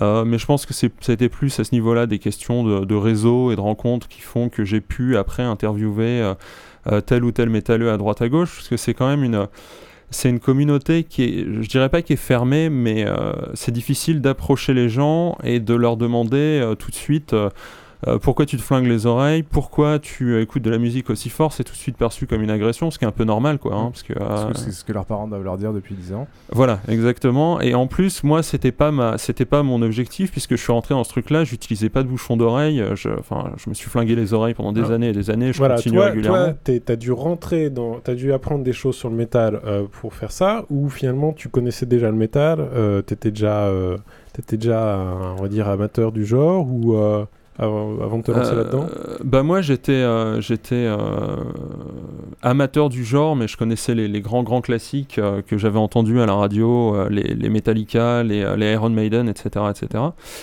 Et ah, ah, on va me dire qu'il n'y a pas de métal dans, dans Metallica et Iron Maiden? Euh, non, il y a ni Metallica ni Iron Maiden euh, sont, sont du, euh, du métal. Et encore, Iron Maiden. Moi, Iron Maiden. Janon. Non, non, attends. Iron Maiden, c'est, c'est, c'est du hard rock. Et je pense que tout le monde est d'accord avec ça. non. Et Metallica. Et Metallica, c'est de la merde. Alors, c'est je suis d'accord sur, sur le deuxième, mais tu peux faire de la merde dans un genre. Tout tu peux tout à fait faire de la merde dans un genre, ce qu'ils ont fait euh, récemment. Euh, et euh, Iron Maiden est quand même le, un des précurseurs de ce qu'on appelait la New Wave of British Heavy Metal, donc qui est effectivement du heavy metal. Ouais, je sais, mais les nominations ont changé avec le temps, quoi. Ah, ça, c'est tout. non, non, mais, mais non, mais clairement. C'est tout à fait vrai. C'est un truc qui est assez rigolo. quand on parle avec des gens qui ont vécu les différentes époques, ou quand on lit, quand on lit, voilà, qui, qui doit bien avoir 55-60 euh, ans. Vous le voyez pas à la caméra, mais euh, mais quand on, même quand on lit les bouquins, on se rend compte en fait que les, les distinctions qui étaient faites sont euh, complètement dépassées aujourd'hui. C'est-à-dire que quand on regarde un bouquin du début des années 80 qui classifie les différents types de métal, on retrouve dedans Bon Jovi, quoi. Et Bon oh. Jovi, aujourd'hui, c'est vrai que c'est un petit peu difficile de, de, voir ça comme du, comme du métal. Ah bon, en même temps, Scorpion à l'époque. Exactement, euh, Scorpion, ça m'a toujours étonné. J'ai jamais compris quoi. Enfin, parce que moi, je me considère pas comme amateur, euh, comme un, euh, amateur de métal. J'apprécie pas pour autant Scorpion, mais il y a des groupes, tu vois, que je connais et que j'écoute et que j'ai comme, euh, eh ben, comme Led Zepp, euh, comme Deep Purple, etc. Et, euh, et pourtant, je, voilà, je, moi, je l'écoute pas en tant que, que métal. Moi, je l'écoute comme du, comme du, du, rock. Mais ça, C'est intéressant, soit c'est une, une, question qu'on est forcé d'aborder un petit peu quand on, quand on commence à, à, travailler sur les genres musicaux, euh, même en s'éloignant un peu du sujet, de, du sujet du papier. C'est que quelque part aujourd'hui un genre musical, c'est ça varie d'une personne à l'autre. C'est ce que je disais un peu avant, c'est que ce qu'est le métal pour Krillin, c'est pas ce qu'est le métal pour moi, c'est sûrement mmh. pas ce qu'est le métal pour toi. Et c'est c'est pas ce qu'est le métal pour TF1. Ce n'est pas ce qu'est le métal pour TF1 et ça quelque part c'est une, une, caractéristique euh, de, de, de, ce qu'on appelle la postmodernité dans, dans euh, aujourd'hui, c'est que l'individu va quelque part définir, euh, définir plein de choses, son expérience va, va aussi se poser en expert parce que c'est son point de vue à lui qui va être le plus important et qui va primer. Moi, la limite que j'avais trouvée euh, dans le métal, elle était pas sur la. vraiment, c'était euh, c'était Black Sabbath et c'était l'utilisation des accords dissonants. En fait, c'était le triton, euh, c'était vraiment ça. Mais et, finalement, enfin, c'est quand même plus ou moins repris souvent ce, cette ce critère. Mais le problème, c'est que euh, le problème, c'est que si tu regardes tous les groupes de métal qui existent aujourd'hui, il euh, y en a qui vont, qui vont à peine utiliser de guitare, qui vont pas utiliser de triton, qui vont pas utiliser ces formes musicales. Euh, donc, donc c'est un, c'est un critère. Le, le, qualifier sur un critère musical, c'est très très difficile. C'est devenu tellement tellement varié que, même juste un accord permet pas. En fait, ce qui, a formé le, ce qui a formé un petit peu la base des groupes métal quand ça s'est développé, quand c'est apparu, euh, c'était surtout encore une fois le, volume sonore. C'est-à-dire qu'on a trois groupes qui ont commencé à jouer mille fois plus fort que tout le monde. C'était euh, donc Deep Purple, Black Sabbath. Led Zepp. Ils ont apporté d'autres choses, donc tu as parlé du triton, ils ont apporté des thèmes, euh, des thèmes lyriques qui étaient différents, donc la fantaisie, ce genre de, ce, genre de choses. Et, je crois que fais gaffe, hein, il y a des amateurs de fantasy qui traînent dans le coin. Euh, faut, faut, non, mais dans les... pas sortir des sentiers battus. Dans les albums de, dans les albums de, dans les albums de Led Zeppelin, il y a des, enfin bon voilà, il y, a des thèmes un peu, un peu euh, épiques. Euh, alors fantasy, on, verra à voir. Hein, je, je, laisserai Krillin en juger. Mais toujours est-il mais, toujours est-il que toujours est-il que ça c'est la, racine un petit peu du métal. Ça on arrive à la situer après les évolutions. Euh, tu prends n'importe quel forum de métal euh, t'as toujours un sujet qui est dédié à est-ce que lui il est métal, est-ce que lui il est pas métal, machin truc, enfin toute la phase euh, néo-métal, des Limbiskit, des machins de les années 90 sur laquelle tout le monde chie aujourd'hui. Euh, à l'époque, il y avait des gens pour dire bah ouais, ça c'est du métal, les machins, les cornes, etc. etc., etc. Donc, ils ont inventé le new metal pour ça ils ont inventé le new metal pour ça, mais qui aujourd'hui, si, on demande à, la moitié de la population qui écoute du metal, va dire non, c'est nul à chier. Et bah, C'était déjà nul à chier à l'époque. Hein. Oui, oui, ça, ça n'a pas trop changé, c'est clair. Alors, concernant. Alors, attends, sur le forum, on nous rappelle euh, l'existence euh, de Kansas, de Europe. C'est un, chat, pas un forum. Oui, par là, je, suis vraiment claqué. Euh, voilà. Europe, euh, ouais, Europe, euh, c'est ce qu'on pourrait classer dans le dans le hair metal, le métal à cheveux, quoi. C'était, c'était. Ah, pour moi, c'est du hard FM. Moi, j'ai gardé ces, ces groupes-là ah, comme hard FM. C'est bien, ouais. J'aime bien la nomination. Parce que c'est vraiment ça, c'est le hard qui passait, c'est le hard qui passait à la radio. Mais c'est ça, ouais. C'est assez vrai. Et ça existe encore. Il y a quelques groupes qui résistent toujours et encore à l'envahisseur. Il n'y a pas un groupe. Alors, euh, il y a les euh, System of a Down et compagnie qui passent à la radio et qu'on peut classifier métal. Alors, euh, qu'on peut classifier métal, qui passent à la radio, mais qui n'ont pas de chevelure éblouissante et bien coiffée. Il y avait un groupe anglais. Faut aller voir. Ça fait partie de la définition Wikipédia. Ah, non, mais c'est vraiment un, c'est un, genre de métal qui s'est. Bon, il y avait bien sûr des structures musicales, etc., un peu particulières, mais qui s'est défini par les cheveux parce que les mecs étaient super travaillés, ils se passaient des heures au maquillage, c'était euh, les lipsticks, c'était les Motley Crue, etc., Skid Row. Euh, ah oui, Kiss, on a oublié Kiss. Ah, c'est encore différent, Kiss. Mais. Euh, Enfin voilà, tout ça pour dire que le métal aujourd'hui c'est un, grand, grand, grand, grand, grand bordel avec mm.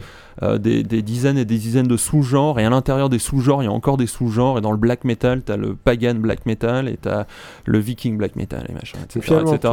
tu as entendu le pirate, black, euh, le pirate metal Oui, Hailstorm, moi je trouve ça fantastique, quoi. ça me... je pense qu'en concert, ça va être franchement marrant, par contre. J'ai envie de prendre mon bateau, et, ah ouais, ouais, le, tout, ce qui est, tout ce qui est folk metal, ce qui est folk metal, c'est festif, tu bois de l'hydromel, enfin, c'est l'éclat, quoi. je, je, caricature un peu, hein, quand même, des fois qu'il qu'il y aura des amateurs sur le, il y aura des amateurs sur le chat que je me retrouve pas avec une voiture piégée ou un truc. Alors t'es venu à pied, hein, si jamais, euh, voilà. Oui, bah, métro piégé. Voilà. Euh, donc finalement, t'as réuni cette grande famille euh, au travers de, du niveau sonore qui est très élevé, comme on a déjà dit. Moi, il y a quelque chose que j'ai noté aussi dans, dans, les papiers que tu m'as passé, que tu avais rédigé, c'était c'était un peu les niveaux sonores versus la, la, pureté musicale. C'était dans les... Parce qu'il y a des extraits d'entrevues que j'ai lus, hein, que tu as fait, et souvent c'était évoqué comme une manière, le niveau sonore, de recentrer la musique euh, dans le contexte du concert. Ouais, alors ça c'est un gros, euh, ça c'est un, gros gros débat qui est au sein du, au sein du, euh, du genre et au sein des, des, des, fans de métal, c'est dans le fait de porter ou pas des bouchons d'oreille. Il y, a, deux types de discours. Il y a des gens qui vont dire que bah, porter des bouchons d'oreille quelque part, ça te coupe de la musique. Euh, ça va la, ça va l'altérer, ça va la transformer. Tu vas perdre l'intention que peut avoir l'auteur, l'intention que peut avoir le musicien, et du coup, bah, tu arrives à une expérience qui est pas euh, authentique, pour utiliser un petit peu un mot à la mode. Et il y a une autre frange de consommateurs qui sont généralement ceux qui ont adopté les bouchons d'oreille depuis le plus longtemps euh, et, qui, qui, qui, dit euh, bah, le bouchon d'oreille permet en fait de filtrer tous les bruits. Si vous, si vous avez un concert de métal, surtout si on n'a pas l'habitude, écoutez un niveau sonore extrême, il va y avoir des grésillements, il va y avoir des petits bruits, etc. Et le, le bouchon d'oreille permet de corriger ça un petit peu et donc d'arriver à un son qui va être euh, faire un filtre, qui va qui va faire un filtre et qui va être plus pur. enfin plus pur pour ces gens-là. Encore une fois, il y, a une grosse, euh, il y a une grosse grosse division. Ah, ça dépend du bouchon, parce que les bouchons de base tout pourris euh, qu'on nous distribue gratos, ça, ça coupe tous les aigus, c'est un peu naze. Et puis il y en a qui se font euh, distribuer gratos, vraiment fait en fonction des, des, des, oreilles de chacun. Exactement. Alors Un, bon compromis, c'est le ER20. Qui mmh. fait une très faible atténuation, mais qui est quand même un très bon compromis, pas ruineux, et en même temps, tu, tu, gardes quand même une bonne qualité de son. Qui va moins couper, ouais. Euh, donc c'est important justement. Non mais cette question, elle est, cette question, elle est importante au final parce qu'on a, on a un peu marketé en fait le bouchon d'oreille, toutes les assauts en disant bah mettez une protection et on se rend compte au final qu'il y a plein de, plein de, de méthodes différentes et que, euh, et que c'est important non seulement parce que ça flingue moins le son, mais aussi parce qu'on remet le consommateur en contrôle. C'est-à-dire qu'à partir les, les bouchons d'oreille qui sont un peu sophistiqués, généralement on peut les enfoncer plus ou moins profondément. Il y a différents filtres qui, vont être utilisés. Je désolé. Je... Il me regarde là, euh... j'ai même pas relevé. Je, ne lui ai pas touché la cuisse, mes mains sont là avec un petit peu de lag. Euh, donc du coup c'est redonner du contrôle, en fait redonner du contrôle euh, à l'utilisateur. Euh, et ça, c'est très important parce qu'on a énormément de politiques aujourd'hui de prévention au niveau de la santé qui sont faites et qui sont encore une fois très paternalistes. C'est euh, pour, pour utiliser les bouchons d'oreille, c'est attention, protège-toi parce que sinon, plus tard, tu pourras plus entendre et vraiment, ce sera pas bien. Enfin, tu vois, t'es le petit lapin, tu vas te faire pincer très fort. C'est vieux comme truc. Déjà à l'époque du Walkman, euh, je me rappelle qu'il disait oh, faut faire gaffe, tu, peux, tu vas te faire mal aux oreilles. Bah, ça, aujourd'hui, c'est un discours que les gens, que, que pas mal de gens ont assimilé. Donc, ils disent oui, effectivement, si je me protège pas, euh, bah, je vais en souffrir plus tard. Génération SIDA. Hein. Mais le, ouais, comme la génération SIDA passe un petit peu, ça va, ça va sûrement partir au fur et à mesure et sera de moins en moins un motif de, protection. Et, ce dont on se rend compte, donc, c'est que les gens qui ont véritablement adopté le produit le prennent pas comme une renonciation en se disant bon bah je me protège maintenant parce que plus tard, euh, dis donc je pourrai encore écouter de la musique et ce sera bien. Ils utilisent une protection en disant j'utilise une protection maintenant parce que l'expérience maintenant est meilleure et donc, euh, donc j'arrive à quelque chose de, de, de, plus agréable, etc. Pas du tout la même, euh, Alors, du tout la même notion. Non, c'est un, et c'est un changement d'optique qui, qui, est à mon avis très très important dans les politiques de, de protection en tout cas, même et si on pense à, à d'autres sports. Euh, dans un skatepark, finalement, le nombre d'utilisateurs de, de, protection est pas si élevé que ça. Euh, c'est pareil, si on peut trouver un moyen de dire que la coudière ou le casque va au final améliorer l'expérience et pas juste protéger en cas de pépin. Ouais, là c'est un peu compliqué. Enfin, bah, en quoi est-ce qu'une genouillère euh, peut améliorer Enfin, à part euh, diminuer les risques au cas où tu tombes Alors, moi, je, dans les... après, ça c'est le, boulot du, du, du, vrai marketeur, entre guillemets, du, appliqué. moi, c'est vrai que j'ai tendance à, à, regarder comment les tendances s'articulent et comment les les, euh, les consommateurs se situent via, via ces thématiques, mais par exemple, ça pourrait être au niveau du casque, euh, on a de plus en plus de moyens de, de filmer les performances Mm. euh, en ski, en, etc. Donc le casque, au lieu d'être présenté comme juste une protection, une protection euh, sur le long terme, euh, quelque, ch- un support pour enregistrer l'expérience et pour partager et pour euh, enfin se focaliser un peu sur le, le côté positif de la Ouais, ou un protection. truc de mode vestimentaire, par exemple. Ouais, vu que tu parlais justement de, de- du métal, euh, et c'est assez marrant parce qu'en effet, euh, chez les skateurs, c'est aussi une communauté. Euh, le- tu le disais, le fait de, la masse, les autres autour, euh, il y a beaucoup de pression, de pression sociale. Euh, J'ai déjà vu pas mal de forums où, euh, en effet, les gens qui mettaient des bouchons d'oreilles, c'était l'ennemi commun, le truc sur lequel tu pouvais cracher pour essayer de, fédérer autour de toi. Donc ça doit pas être facile. Et de même au niveau des skateurs, si tu veux, si tu es tenté par mettre une protection, que ce soit pour une raison X ou Y, euh, le fait d'avoir la pression sociale autour, ça doit quand même vachement te pousser à ne pas le faire pour être comme les autres. Surtout que franchement, euh, pour être métalleux ou skateur, faut vraiment avoir une crise d'identité et vouloir être comme les autres. quoi. Donc, euh, Commençons par les premiers points. Euh, donc oui, la, question de la pression sociale, c'est une question qui est très très très importante dans toute, euh, dans toute les, la promotion des protections, etc. Et bien sûr dans le métal, et c'est ça qui nous a amené au métal aussi, encore plus qu'ailleurs, parce que c'est une sous-culture qui, alors quand je dis sous-culture, c'est pas un négatif, hein, c'est juste, euh, Ouais, c'est le- terme, euh, c'est le terme anglais subculture qui est vachement, qui est pas du tout péjoratif contrairement en français. Euh, Exactement. nous, on utilise plutôt contre-culture en français. euh, c'est, euh, c'est le mot qu'on a réussi à utiliser. Non, non, mais c'est- juste le nous chez Krillin. euh, nous, nous, jeunes maintenant, nous utilisons plutôt ce terme. Donc, nous, en France, on utilise euh, contre-culture. En France Qui n'est pas trop. euh, qui est pas trop euh, péjoratif Hmm. comparé à sous-culture. Mais. euh, Bah alors, utilisons mes contre-cultures, ça me va, ça me va très très bien, mais c'est donc une contre-culture qui s'est, qui s'est construite sur des valeurs qui étaient quand même des valeurs de transgression, euh, qui, qui valorisent un peu le, le- le chaos, même si on pourrait en, en discuter très très longtemps. Euh, et du coup, la protection était en opposition complète avec les valeurs qui, est- qui formaient le centre euh, véritablement de, de cette contre-culture. Donc à partir de là, effectivement, la question de la pression sociale se pose euh, de manière extrêmement importante, euh, avec, beaucoup de complexité. La première, c'est que il y a quand même une, euh, même si on est dans, le cas d'une contre-culture soudée, il y a quand même un certain individualisme dans le métal. C'est-à-dire qu'il y a, un culte de la, performance individuelle, ce qui est notamment souligné par la, prédominance de la guitare lead dans le métal, hein, ce qui est peut-être moins vrai aujourd'hui, mais, encore dans pas mal de sous-genres présents. Et donc, comme on, on, on glorifie, enfin, je on donne une place importante à, à l'individualisme, à partir de ce moment-là, euh, bah, les gens vont dire ah non non, moi les autres je regarde pas, je m'en fous. Si je mets des boules caisses, c'est un choix personnel et euh, les autres peuvent en mettre ou pas en mettre. Euh, et euh, je m'en fous, ça a, aucun, ça a aucune importance. Ce qui veut pas dire qu'il n'y ait pas un conflit identitaire derrière. Mm. Donc ce qui m'intéresse, moi, c'est de voir comment ils résolvent ce conflit identitaire. Et il y a un truc qui est assez marrant, c'est que au final, chez les, chez les gens qui les ont adoptés, de, chez certains des répondants qui, les ont adoptés depuis longtemps, finalement, le- le- la protection devient en soi un objet de transgression et de, radi- et de, et de radicalisme. C'est une C'est-à-dire dans le groupe euh, et dans l'identité du métal. Exactement, c'est moi je mets des bouchons, je t'emmerde et c'est Voilà, comme ça. Avant, c'était moi, j'écoute du, du métal, je t'emmerde. Et maintenant, vu qu'il y a que des métalleux autour de lui, c'est moi, je mets des bouchons et je t'emmerde. Et voilà, et donc il y a eu un déplacement du discours, un, un glissement qui s'est opéré comme ça, et qui, qui permet à pas mal de gens de négocier, euh, de, de faire cette négociation identitaire dans, au, sein de la, au sein de la contre-culture. Alors, il y a, une autre thématique euh, qui est abordée euh, dans, les papiers que tu as fait, euh, c'est au niveau des symboliques.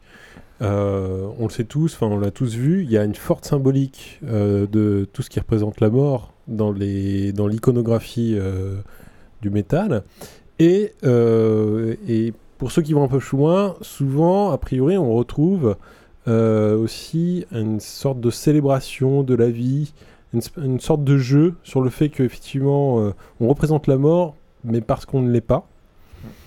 Voilà, alors ça, ça c'est assez commun à pas mal de choses. Enfin, toute cette mode qui est même en dehors du, du métal ou autre de revenir avec des, des, têtes de mort ou ce genre de choses qui étaient très utilisées à l'époque du Moyen Âge et qui est très mal interprété maintenant. Les, euh, vanités, tableaux, euh, tableaux du Moyen Âge qui représentaient les crânes. Ah, maintenant c'est interprété comme ah, c'est un truc morbide, euh, pourquoi tu penses à la mort et tout, alors que c'était exactement l'opposé, à savoir célébrer la vie. Quoi. Et alors ce qui est tout de suite, on en a parlé un peu au téléphone cet après-midi, moi tout de suite quand j'ai lu ça, ça m'a fait penser à, à des sports. bon, moi il y a un sport que je pratique, c'est l'escalade, et il y a euh, alors, il n'y a pas de représentation de la mort, c'est, on va dire, c'est beaucoup plus polissé dans la, dans la forme euh, vis-à-vis de l'extérieur. Euh, mais dans, certains sports comme ça, où il y a, certains risques, il y a pour le coup tout un attirail d'assurage. Et, et c'est très. C'est pas du tout bien vu quand tu fais en club ou en groupe de pas respecter les règles d'assurage c'est même assez branché de connaître tous les nœuds, etc., d'avoir le, bon assureur, euh, bien machin. Et en même temps, tu as, euh, une admiration de, des quelques-uns euh, qui vont grimper ce qu'on appelle en free solo, qui vont grimper sans corde, etc. Donc il y a, y a, ce côté-là aussi, c'est pas propre à l'escalade, c'est propre au, finalement, on retrouve sur la thématique, on va dire, plus large qu'on a cité au départ, qui est les sensations extrêmes dans les loisirs. Cette dualité vie-mort. Alors, y a Comment c'est vécu euh, chez, chez, les, dans le milieu du métal? Est-ce que c'est conscient? Est-ce que c'est Alors, il y a deux choses euh, pour, répondre, pour, pour répondre à ça. Il y a bon, d'abord sur le côté symbolique. Euh, effectivement, c'est une, représentation de la mort de carnaval quelque part, hein, encore une fois, donc ça a été très bien dit. Euh, l'idée est véritablement de représenter la mort, de représenter l'abject pour, euh, euh, pouvoir le conquérir et pour pouvoir le contrôler. Donc quand on regarde des trucs comme le, death metal, où, là c'est vraiment c'est vraiment une transgression sonore extrême. C'est des textes qui sont, qui sont très très gore, comme, qui sont un peu l'équivalent sur le papier de ce qu'on pourrait avoir dans des films, dans des films, dans des films gore, trash etc. Euh, donc du coup voilà, ça, ça, sert cette fonction-là symbolique de dire, euh, bah voilà, en, me, confrontant et en m'approchant de, de, la mort, bah, je, la, je, la, conquiers et je la maîtrise. Et c'est quelque chose qui est commun à, quelque part à l'humanité tout entière. Et on a plein de rituels, même si on n'en est pas conscient, euh, qui nous permettent de mieux gérer la mort, qui est quand même une des bases de, de, toute vie humaine, c'est qu'on sait qu'on est mortel et quelque part, bah, il, faut, il faut vivre avec ça jusqu'à la fin. Donc, euh, donc ça c'est pour le côté symbolique. Pour la comparaison avec l'escalade, euh, il y a effectivement une, un certain, euh, une certaine excitation qui peut être liée au risque qu'on retrouve à la fois dans le, dans le métal et dans l'escalade. Ensuite, il y a une vraie différence, et moi c'est une des choses qui m'intéressait dans le métal, c'est que toutes les études qui ont été faites jusqu'à maintenant sur... Il y a rarement des bouchons d'oreilles dans le... Ah, l'escalade Dans l'escalade, exactement. Et je n'ai jamais, encore jamais vu... De, un... de baudrier dans un, concert de métal. Un mec faire de l'escalade avec euh, un perfecto et, euh, et des bottes. J'ai grimpé avec un métallo il y a pas longtemps. Hein. Il avait des, il avait un perfecto. je lui ai montré qu'il y avait une prise qui se prenait un deux doigts comme ça. J'ai baissé un petit doigt. Et là, il m'a fait ouais métal. je fais euh, ouais ou toucher vaginal, ça marche aussi. Euh, ça, c'est une blague de médecine. C'est une blague de médecine. Euh, donc la vraie différence qu'il y a avec, euh, avec toutes ces études qui avaient été faites sur les sensations extrêmes dans, dans, le domaine du... Il y a eu des trucs sur le parachutisme, des trucs sur le rafting, des trucs sur, l'escalade, sur les, le, les expéditions au Mont Everest, etc. C'est que dans le métal, il n'y a aucun moyen de maîtriser le danger. C'est-à-dire qu'en escalade, tu peux avoir une admiration pour le mec qui, monte sans. Euh, enfin, de, de vu de l'extérieur pour moi. Hein. Mmh. pour le mec qui monte sans matériel, parce que tu dis dans une telle, euh, dans une telle situation de maîtrise et de concentration, etc., qu'il est capable de le faire. Euh, dans un concert de métal, c'est vachement plus de la roulette russe parce que tu sais que si tu mets pas de bouchon d'oreille sur le long terme, tu vas finir avec des, euh, des euh, acouphènes, euh, avec de la surdité, etc. etc., etc. Donc dans, le, dans la confrontation au danger, c'est beaucoup plus frontal, et c'est une épreuve de force, d'endurance quelque part, qui est plus... qui est plus qui est plus, encore une fois, brutale et directe. Donc dans la gestion du risque, c'est très très différent. On gère pas le risque dans le métal, on peut gérer la douleur, on peut gérer le, on peut gérer l'autodestruction, mais on ne gère pas un danger qu'il est possible de maîtriser via une compétence technique euh, particulière. Alors ça c'est vrai effectivement sur le court terme, c'est-à-dire qu'une séance de grimpe ou un concert, celui qui va au concert il est sûr de s'abîmer les oreilles. dans une certaine mesure, celui qui grimpe, si ça passe, ça passe. Je pense que sur le long terme, quand on envisage, euh, par exemple, euh, sur 10-20 ans, là, ça devient très différent parce que d'un point de vue euh, plus tu as une activité, plus tu as de chances qu'il y ait un accident qui se passe. mais une fois que l'escalade, une fois que c'est passé, c'est passé. Oui, dans les deux sens. Oui, j'ai envie de dire un peu dans tous les sens. Quoique. Bah, bref. Oui, enfin, du coup, voilà, ces deux relations qui sont, à mon avis, deux relations qui sont assez différentes. Mais dans le métal, je crois, de, après, après avoir l'avoir étudié, euh, l'avoir étudié, il y a le, volume sonore extrême. Euh, finalement, il n'y a pas tant d'excitation liée au risque ou au danger. C'est-à-dire qu'il y a effectivement une excitation, il y a des espèces, on peut, ça aide à rentrer dans des transes, euh, dans des transes extatiques, méditatifs. Enfin voilà, quand on est dans un concert de métal, on est véritablement dedans. ce qui va après, ce qui vient avant a tendance à disparaître, a pu être important, etc. Donc il y a effectivement une une, euh, une transe qui est là, mais je, pense pas que. Et le son, il participe parce que ça englobe, parce que. Euh, on pourrait développer là-dessus, mais, mais euh, voilà, parce que ça. ça il y a un côté, le mot me vient en anglais, donc je vais me faire engueuler par Krillin. Mais le, danger est diffus, de toute façon, il est, il est, il est, il est long-termiste et il est diffus, donc c'est normal qu'on soit pas excité ou qu'on ne ressente pas particulièrement. Non, mais c'est même pire que ça en fait, c'est que, enfin pire que ça ou pas pire, mais c'est que c'est ce qu'on appelle le, concert de métal, ce qu'on peut appeler une expérience luminoïde. C'est comme toutes ces expériences où on va se retrouver dans une communauté pour faire une activité un peu extraordinaire et où en fait tout ce qui va compter, ça va être le moment présent. Donc, euh, c'est un, phénomène, c'est à la fois anthropologique et psychologique qui est connu. En, psycho, ça s'appelle le flow, et c'est la concentration totale dans un événement. Et en ça, c'est un peu assez proche d'une euh, de l'escalade. Euh, mais du coup, comme, comme on est dans cette transe, dans ce, dans ce moment, et qu'on ressent pas forcément la douleur et le, danger sur le long terme, euh, la, notion de risque a même pas de sens à l'intérieur de, à l'intérieur de, à l'intérieur de, la salle de concert. D'accord. Euh, là, je vois sur le forum rapidement. Euh... Chat. c'est pas sur le forum, mais plutôt des, des, des, réactions. Le chat. Euh, notamment vis-à-vis de l'escalade, il y a Lolf. Lolf, je t'invite au niveau de l'excitation, si tu veux voir quelqu'un qui grimpe, qui est extrêmement calme et qui Avec grimpe. un gros bonheur. c'est euh, Alex Honold et tu verras, c'est un mec qui grimpe. Euh, donc Honold, H-O-2-N-O-L-D. Et euh, on n'est pas du tout dans l'excitation, comme tu disais, on est dans. dans, dans la méditation, limite. Exactement, on est plus dans un dans une intro Introspection, introspection introversion même.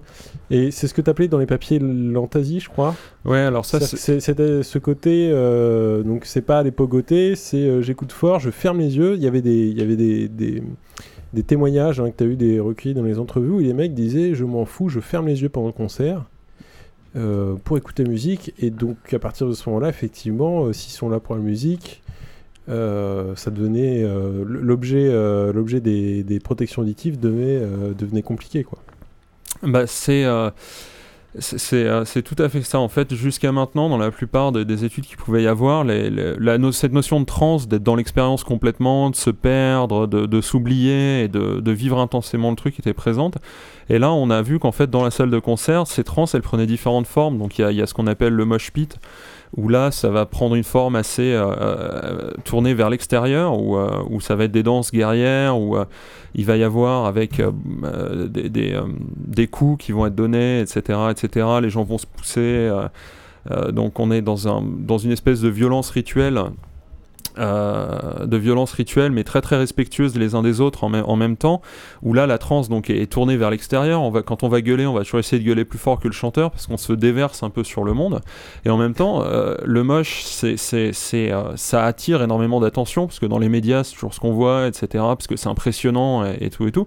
mais une majorité des, des, participants, ils vont être derrière, les bras croisés, avec à regarder le groupe et à pas bouger. Et ce qui veut pas dire qu'ils aient une moins bonne expérience, mais leur transe est beaucoup plus méditative, comme dans peut-être dans l'escalade, et tournée sur soi. Il y a des trucs qu'il faut faire, c'est assez marrant. C'est euh, bon, faut avoir envie d'aller à un concert de black metal, mais si vous y allez euh, à l'occasion, vous vous avancez, euh, vous avancez. Un concert. de black metal, non. tant pis. Mais je mettrai quand même des bouchons au, ouais. concert. Elle, va plutôt au concert de black K-pop metal. Pardon. le, le, truc qui est marrant, c'est d'aller, c'est d'aller tout devant, de se retourner, de regarder à la salle, tout le monde fait la gueule.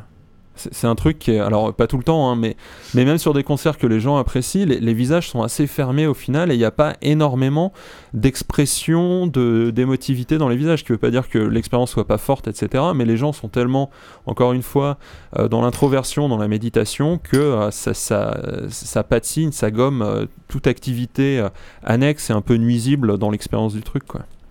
Ok, bah écoute, euh, on te remercie. Je pense qu'on a fait un petit peu le tour euh, des questions que j'avais à poser. Je sais pas s'il y a des choses qui sont rajoutées, des questions que vous avez. Je pense qu'il faut, s'il y a des ressources ou des, des, liens, ou si on peut mettre en lien sur le site euh, plus tard des, des choses pour ceux qui le et tu, tu un, je, je, crois pas que tu aies répondu à fond à la question, mais toi, tu t'intéressais déjà à ça avant de. Oui.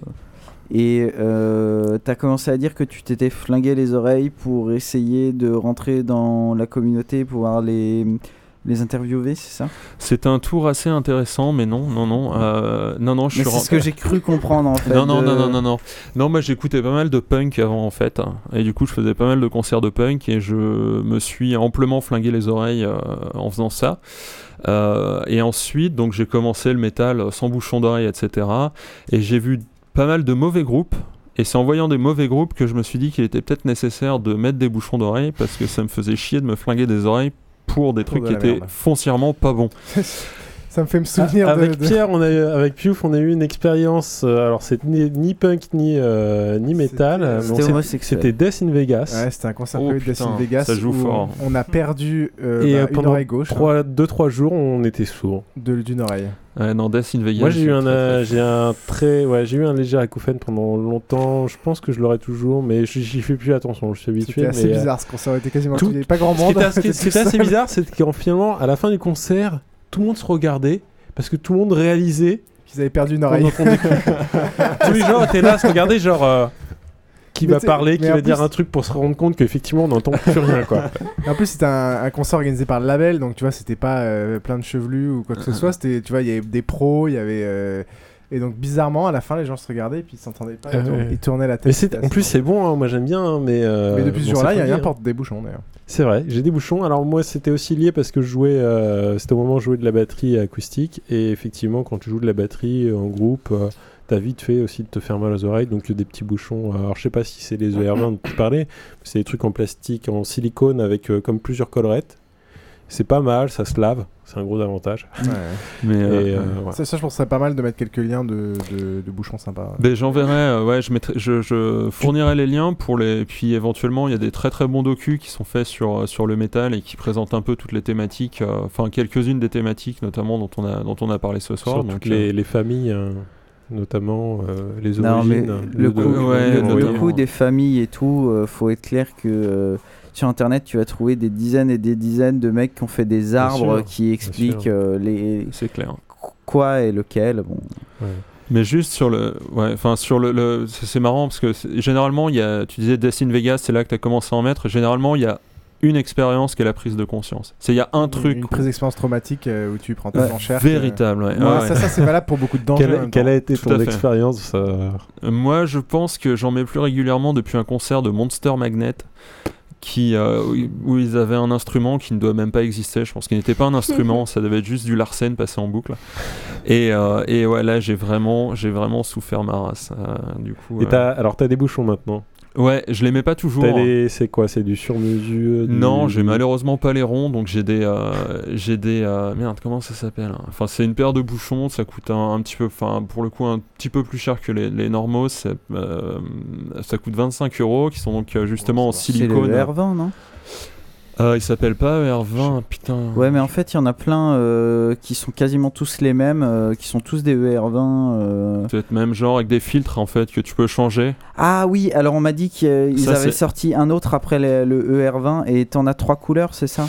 Alors ouais, il y a trois couleurs de filtres qui en fait, euh, qui en fait vont réduire des fréquences différentes. Bon, au final, quand tu prends le filtre le plus léger et que tu les mets déjà juste un petit peu dans les oreilles, tu perds énormément. Donc j'ose Mhm. même pas imaginer les autres. Mais tout cas, je mettrai les liens et puis, euh, puis euh, Ouais, chacun donc se faire son idée. quoi. c'est la version améliorée des ER20 et normalement elles sont pas mal aussi. Euh, Bon, moi, mon expérience traumatisante, c'est quand un connard a balancé un pétard mammouth euh, dans une pièce de 1 mètre carré en béton où j'étais et j'ai jamais récupéré aussi. Alors, bah ça, on en revient sur, euh, je suis sur le réflexe stapédien, c'est qu'un réflexe aussi, c'est un temps de, pour se mettre, pour s'activer.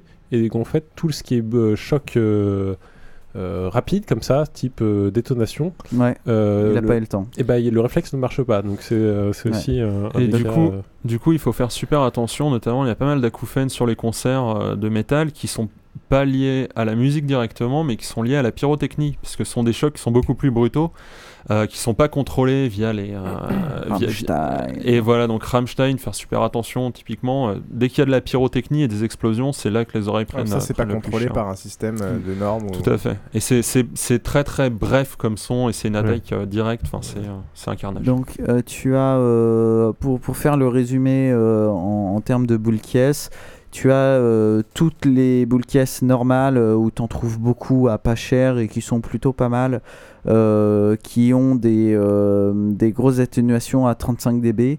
Si tu en trouves des qui sont assez bien, tu peux dormir avec, ce qui peut être assez cool quand tu as des gros ronfleurs. Donc ça, c'est toutes les mêmes euh, à peu près, donc tu les malaxes, tu les insères et compagnie. Leur problème, c'est que, alors ça atténue beaucoup, hein, 35 dB, tu fais pas mieux. Mhm. Par contre, c'est vrai que tu entends très peu les aigus.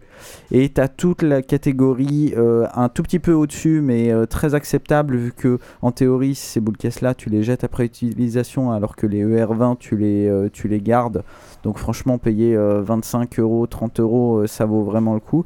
Donc c'est toutes celles-là, les ER20, les nouvelles dont j'ai oublié le nom, qui sont une version améliorée des ER20 qui contrairement à leur nom n'ont une atténuation que de 12 décibels, mais par contre, donc faut, faut aussi euh, avoir conscience de ça avant de se mettre la tête dans les enceintes. Euh, mais par contre, c'est vrai qu'au niveau euh, qualité de musique, euh, c'est beaucoup mieux. Et ensuite, euh, la solution au-dessus, on arrive sur des moulés. Et euh, donc là, c'est vraiment génial pour les musiciens, c'est ce qu'il y a de mieux. Mais on en arrive à euh, la centaine Ouais, d'euros. Donc euh, bon, Ça, c'est sur mesure, en gros, on prend un moulage de ton oreille. et tu- Moulage de ton oreille. ouais. Exactement. Et, et les fréquences. Et normalement, il y a même un, un passage, euh, un passage euh, chez le médecin d'abord pour euh, voir le profil des fréquences qu'on a déjà, et donc à partir de ce profil de fréquences Faire qui ont été t'as qui sont là, etc. Mm, mm. Le bouchon est véritablement adapté pour pour donner la meilleure la meilleure expérience possible. Le, le pétard qui t'a fait euh, ton première expérience, c'était euh, c'était où? C'était l'Airsoft ou c'était Ouais, c'était l'airsoft, ce qui m'a un Ah. petit peu calmé pour l'airsoft. Je savais qu'il y avait que des cons à l'airsoft. Mais mine à, de à- rien. à balasder avec une bande de tarés en treillis armés jusqu'aux dents. euh, Bah, disons qu'au début, on n'avait pas beaucoup de tarés en treillis. Non, mais tu sais, au début, j'ai essayé de convaincre des gens que c'était pas que des tarés militaristes. Oui, je me souviens, Et- t'étais quand même venu. euh, t'étais quand même venu en ED, flingué en militaire avec ton Ouais, truc, t'avais ouais, fait peur à avec, tout le monde. treillis, avec le treillis de Dordark, c'était marrant. Euh, mais bon, euh, faut, faut, être, euh, faut être réaliste. Il y, a aussi, euh, il y a aussi des tarés militaristes qui sont pas nécessairement les plus dangereux, juste tarés. Euh, et t'as aussi des, des mecs euh, qui sont complètement cons et con, et que c'est aggravé dans ce genre n'ont de pas, voilà, qui ont pas de conscience de, des risques, qui n'ont pas de conscience qu'un pétard mammouth c'est de la pyrotechnie, c'est super dangereux pour plein de raisons. Tu peux, tu peux gravement te, te, Te péter ta main. te péter ta main, je pensais à ça. Euh, et donc voilà, et le mec, euh, quand, quand essayé d'expliquer à un mec que, dont j'avais besoin qu'il témoigne pour me faire euh, rembourser par l'assurance, enfin que son assurance prenne des trucs en compte parce que lui il disait que ben non, c'était pas grave. Le mec m'a dit, je lui fais, mais tu te rends bien compte qu'envoyer un pétard dans une petite pièce fermée, tout le son va se répercuter sur les murs et euh, ça va être encore plus dangereux. Et le mec m'a répondu, euh, oh bah moi tu sais, je suis pas un physicien, hein, euh, ces trucs-là. euh, Non mais donc voilà, je pense qu'à ce niveau de niveau zéro de l'intellect, euh, bon. Et Mi- Micha, euh, ta première expérience? Ah non, moi j'ai pas encore eu de mauvaises expériences donc. C'est pour ça que je vais me protéger. Pierre est toujours très avant. doux avec Eh oui. Pas de bouchon. Swan, euh, je sais pas si t'as, tu t'étais fait mal aux Oh, si, t'as une petites En fait, oreilles, en fait, euh. je me suis jamais fait mal parce qu'on m'a tellement saoulé comme, euh, comme je fais des, des études dans le son, bah, on n'arrête pas de me le répéter en fait. Alors j'en mets euh, quand j'ai envie et j'en mets pas euh, quand ça me saoule. D'accord. Ouais. Mais par exemple, c'était donc tu as déjà sonorisé des concerts? Ouais, un petit peu. T'as des, t'as des, euh, et donc t'as des groupes qui te, qui euh, vont te demander plus fort, plus fort, plus fort, et t'es obligé de leur dire, bah écoutez les mecs, euh, vous êtes Ouais, bah ouais, bien mais sûr, ouais. Mais à ce moment-là, en fait, tu baisses le reste et puis t'as l'impression que c'est plus fort. Enfin, tu vois, D'accord. quand, quand un instrument, quand un instrument te demande, ouais, bah mets plus fort, tu baisses le reste et puis l'impression que lui il est plus fort, alors que euh, au, au bout, au bout d'un moment, tu vois, ils se rendent plus compte. Voilà. D'accord. Ah oui, moi j'avais une question. Les niveaux sonores dont on parlait, euh, c'est- sans manière question, les niveaux sonores dont on parlait, donc c'est ceux pour le public. Est-ce que c'est les mêmes pour le groupe? Euh, Oui, parce que c'est ces, une- enculés qui mettent à fond le son, C'est ça, je suppose ouais, que pour eux c'est moins euh, fort. 140 Euh, dB, euh, merci, sûr. mais Non, en euh, fait, je- pour nous ça sera 70 s'il vous plaît. Non, non, non, je suis pas du tout sûr euh, en fait euh, que ce soit moins fort pour eux, euh, ne serait-ce que parce qu'ils ont les, en fait, les amplis directement derrière aussi qui vont cracher. euh, tu Ça, ça se fait encore parce que ça, effectivement, les vieux concerts, on voit carrément les murs d'ampli, mais je crois que ça se faisait plus trop. Ça, Ah bah. Motorhead, euh, Motorhead qui Ouais, est quand même hein, une référence en, en termes de jouer fort. euh, le, voilà, t'as les murs de Marshall derrière et, Ouais. et voilà. Non, il y a plein de. De toute façon, c'est simple. hein, Il y a plein de, il y a plein de musiciens qui euh, qui se sont flingués les oreilles en live ou en répète. hein, euh, Il y en a qui de plus en plus, enfin de plus en plus, je sais pas parce que j'ai pas la vision sur, je sais pas sur 10 ou 15 ans, mais euh, dans ceux que j'ai inter- interviewés, il y en a beaucoup qui se rendent compte que bah, c'est quand même leur, leur plaisir, voire leur métier, et que Bah, donc euh, ils se protègent c'est leur hein. de travail, quoi, quand même. Exactement. C'est quand même très con. Et euh, il y a une question qui a pas vraiment été posée, mais au final, dans le, dans le métal, est-ce que le. Tu disais par exemple, on va caper le niveau sonore euh, chez nous, et euh, résultat, ça va faire un son pourri, mais est-ce que dans ce cas-là, ils se disent pas, on va rester, on va jouer un peu moins fort pour pas que ce soit capé? Et est-ce que euh, le, fait que le son soit extrêmement fort euh, participe à cette qualité, enfin, ou à la composition sonore et à cette qualité sonore? Enfin, est-ce que.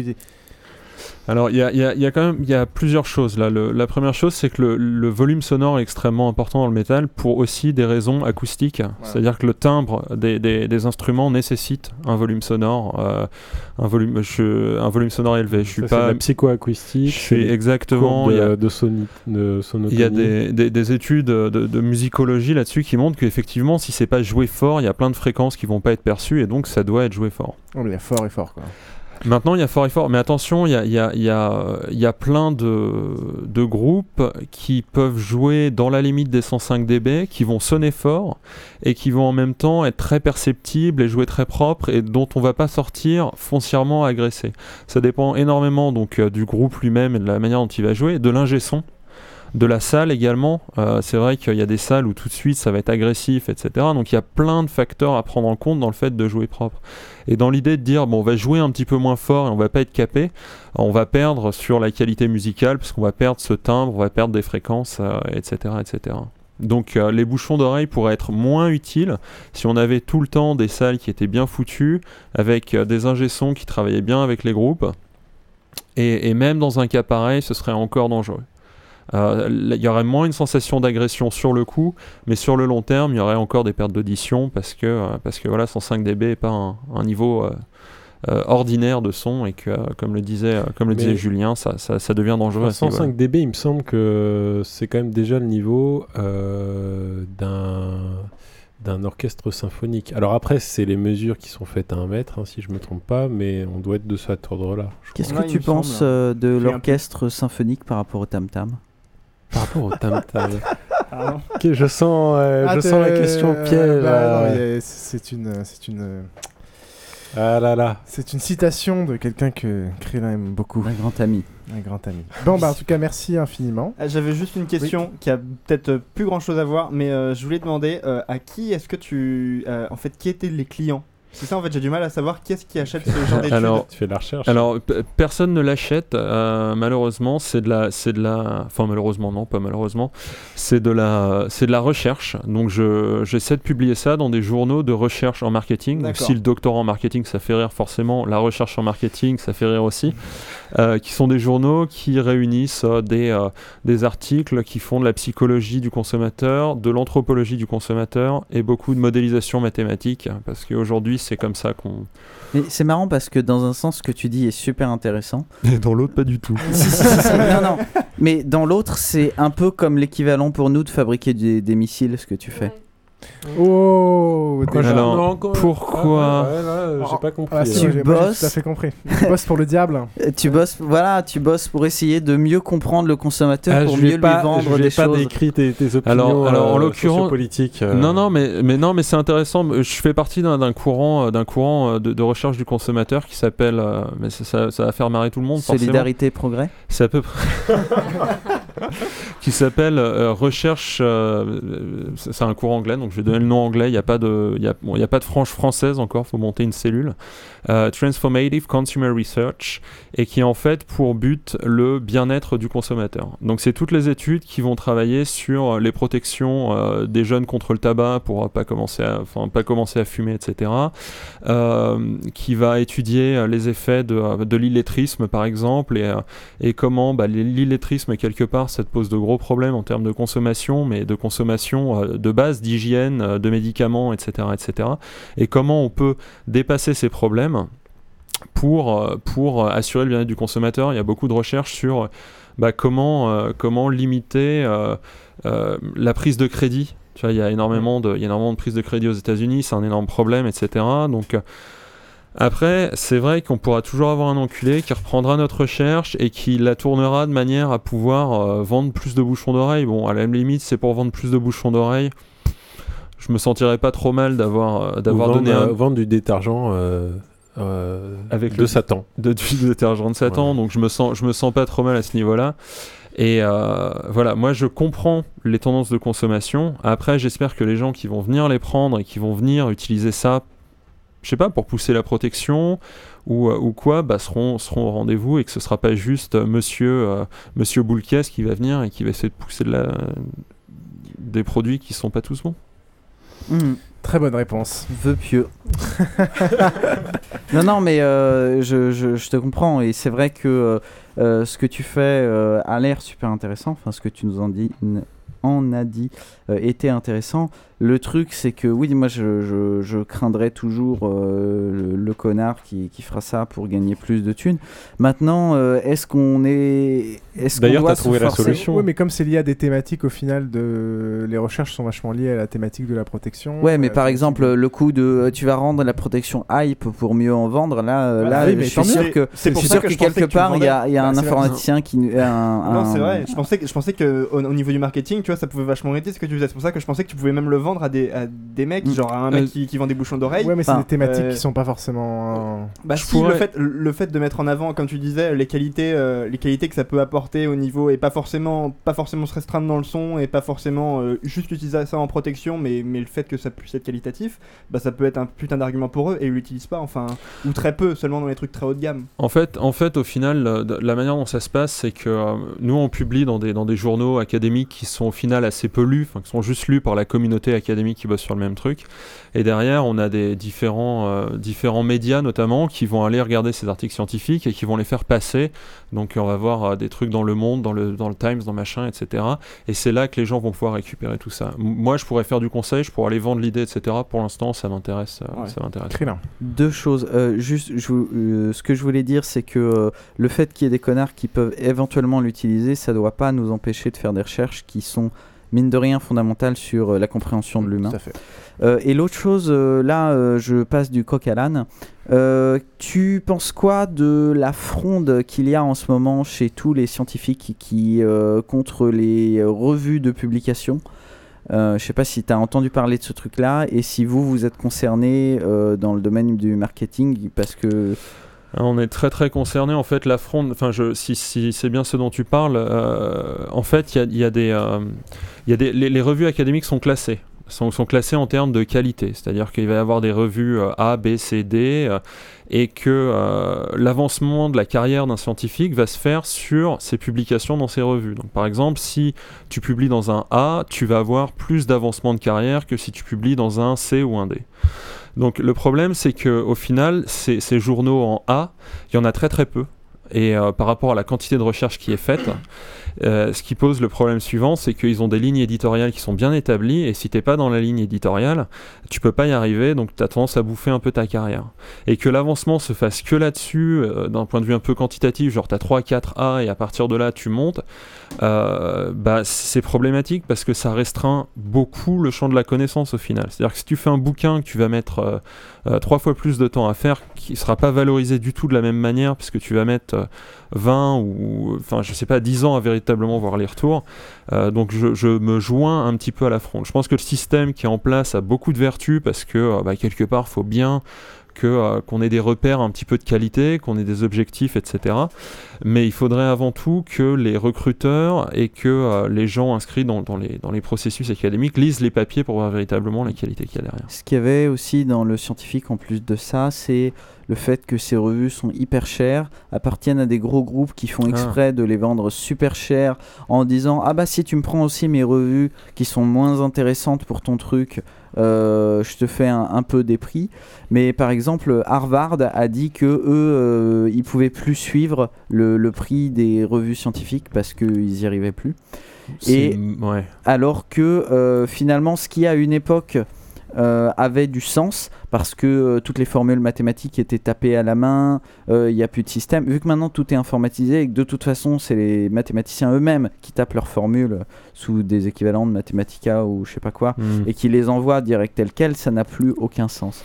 Donc ce, cet aspect-là, cet aspect financier était important euh, dans, dans, le, dans, dans, le scientifique, justement parce que, euh, parce que ça laissait pas de place aux nouvelles revues, ce genre de choses, euh, etc.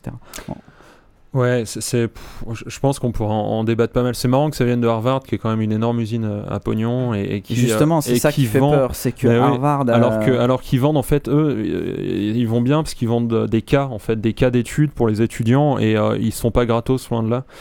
Euh, du coup, c'est un peu rigolo que ça vienne de leur côté. C'est vrai qu'il y a un manque d'accès à la connaissance, hein, très très clairement, parce que euh, il faut être dans une école qui va avoir des, bases de données auxquelles on va pouvoir accéder, etc.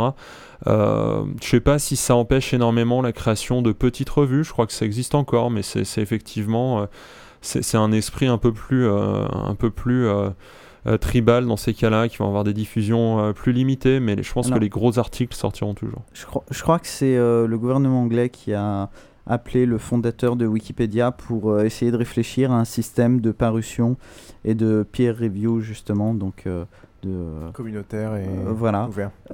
pour pour la parution d'articles scientifiques. Ouais, c'est aussi un vœu pieux hein, en l'occurrence, euh, puisque c'est.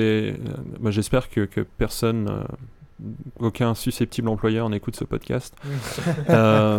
mais mais c'est une énorme mafia, quoi. De toute façon, au niveau de la, publication au niveau, il y a des gens qui sont extrêmement compétents, hein, qui sont très très forts, pour qui j'ai un immense respect, etc., avec qui je travaille pour certains. Mais il y a quand même une tendance à. à c'est des gens qui sortent beaucoup des mêmes écoles. Euh, qui travaillent dans les mêmes écoles, qui ont des étudiants en commun, qui ont, enfin, il y a un côté un peu, il y a un côté un peu euh, euh, tribal pour pas dire consanguin, qui fait que, qui un fait petit que côté ch'ti dans tout ça. Tout ça est assez verrouillé, ouais, exactement, ch'ti ou la frontière belge. Mais, mais voilà, bon, c'est pour le côté critique, ça a aussi énormément d'avantages sur lesquels je vais pas m'étendre, c'est pas forcément le euh, ça, prendrait pas mal de temps. Hein. Il y a, quelque part, heureusement qu'il y a des, des, des, des, éditeurs qui sont un jour créés pour permettre de distribuer un peu tout ça et pour gérer un peu tout le bordel et qui ont informatisé, etc. etc. Donc, euh, voilà. qu'on fasse un épisode sur la recherche. Euh, un de ces quatre, on fera revenir Macros et d'autres.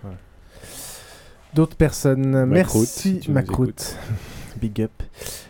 donc merci infiniment, Max Yanien, pour Mon ce plaisir. travail tu vois, j'ai quand même travaillé un peu, quoi. J'avais des questions à poser. Je me suis pas fait. C'est bien, euh, je te, je te, rends ta carte de séjour. Tu, pas de problème.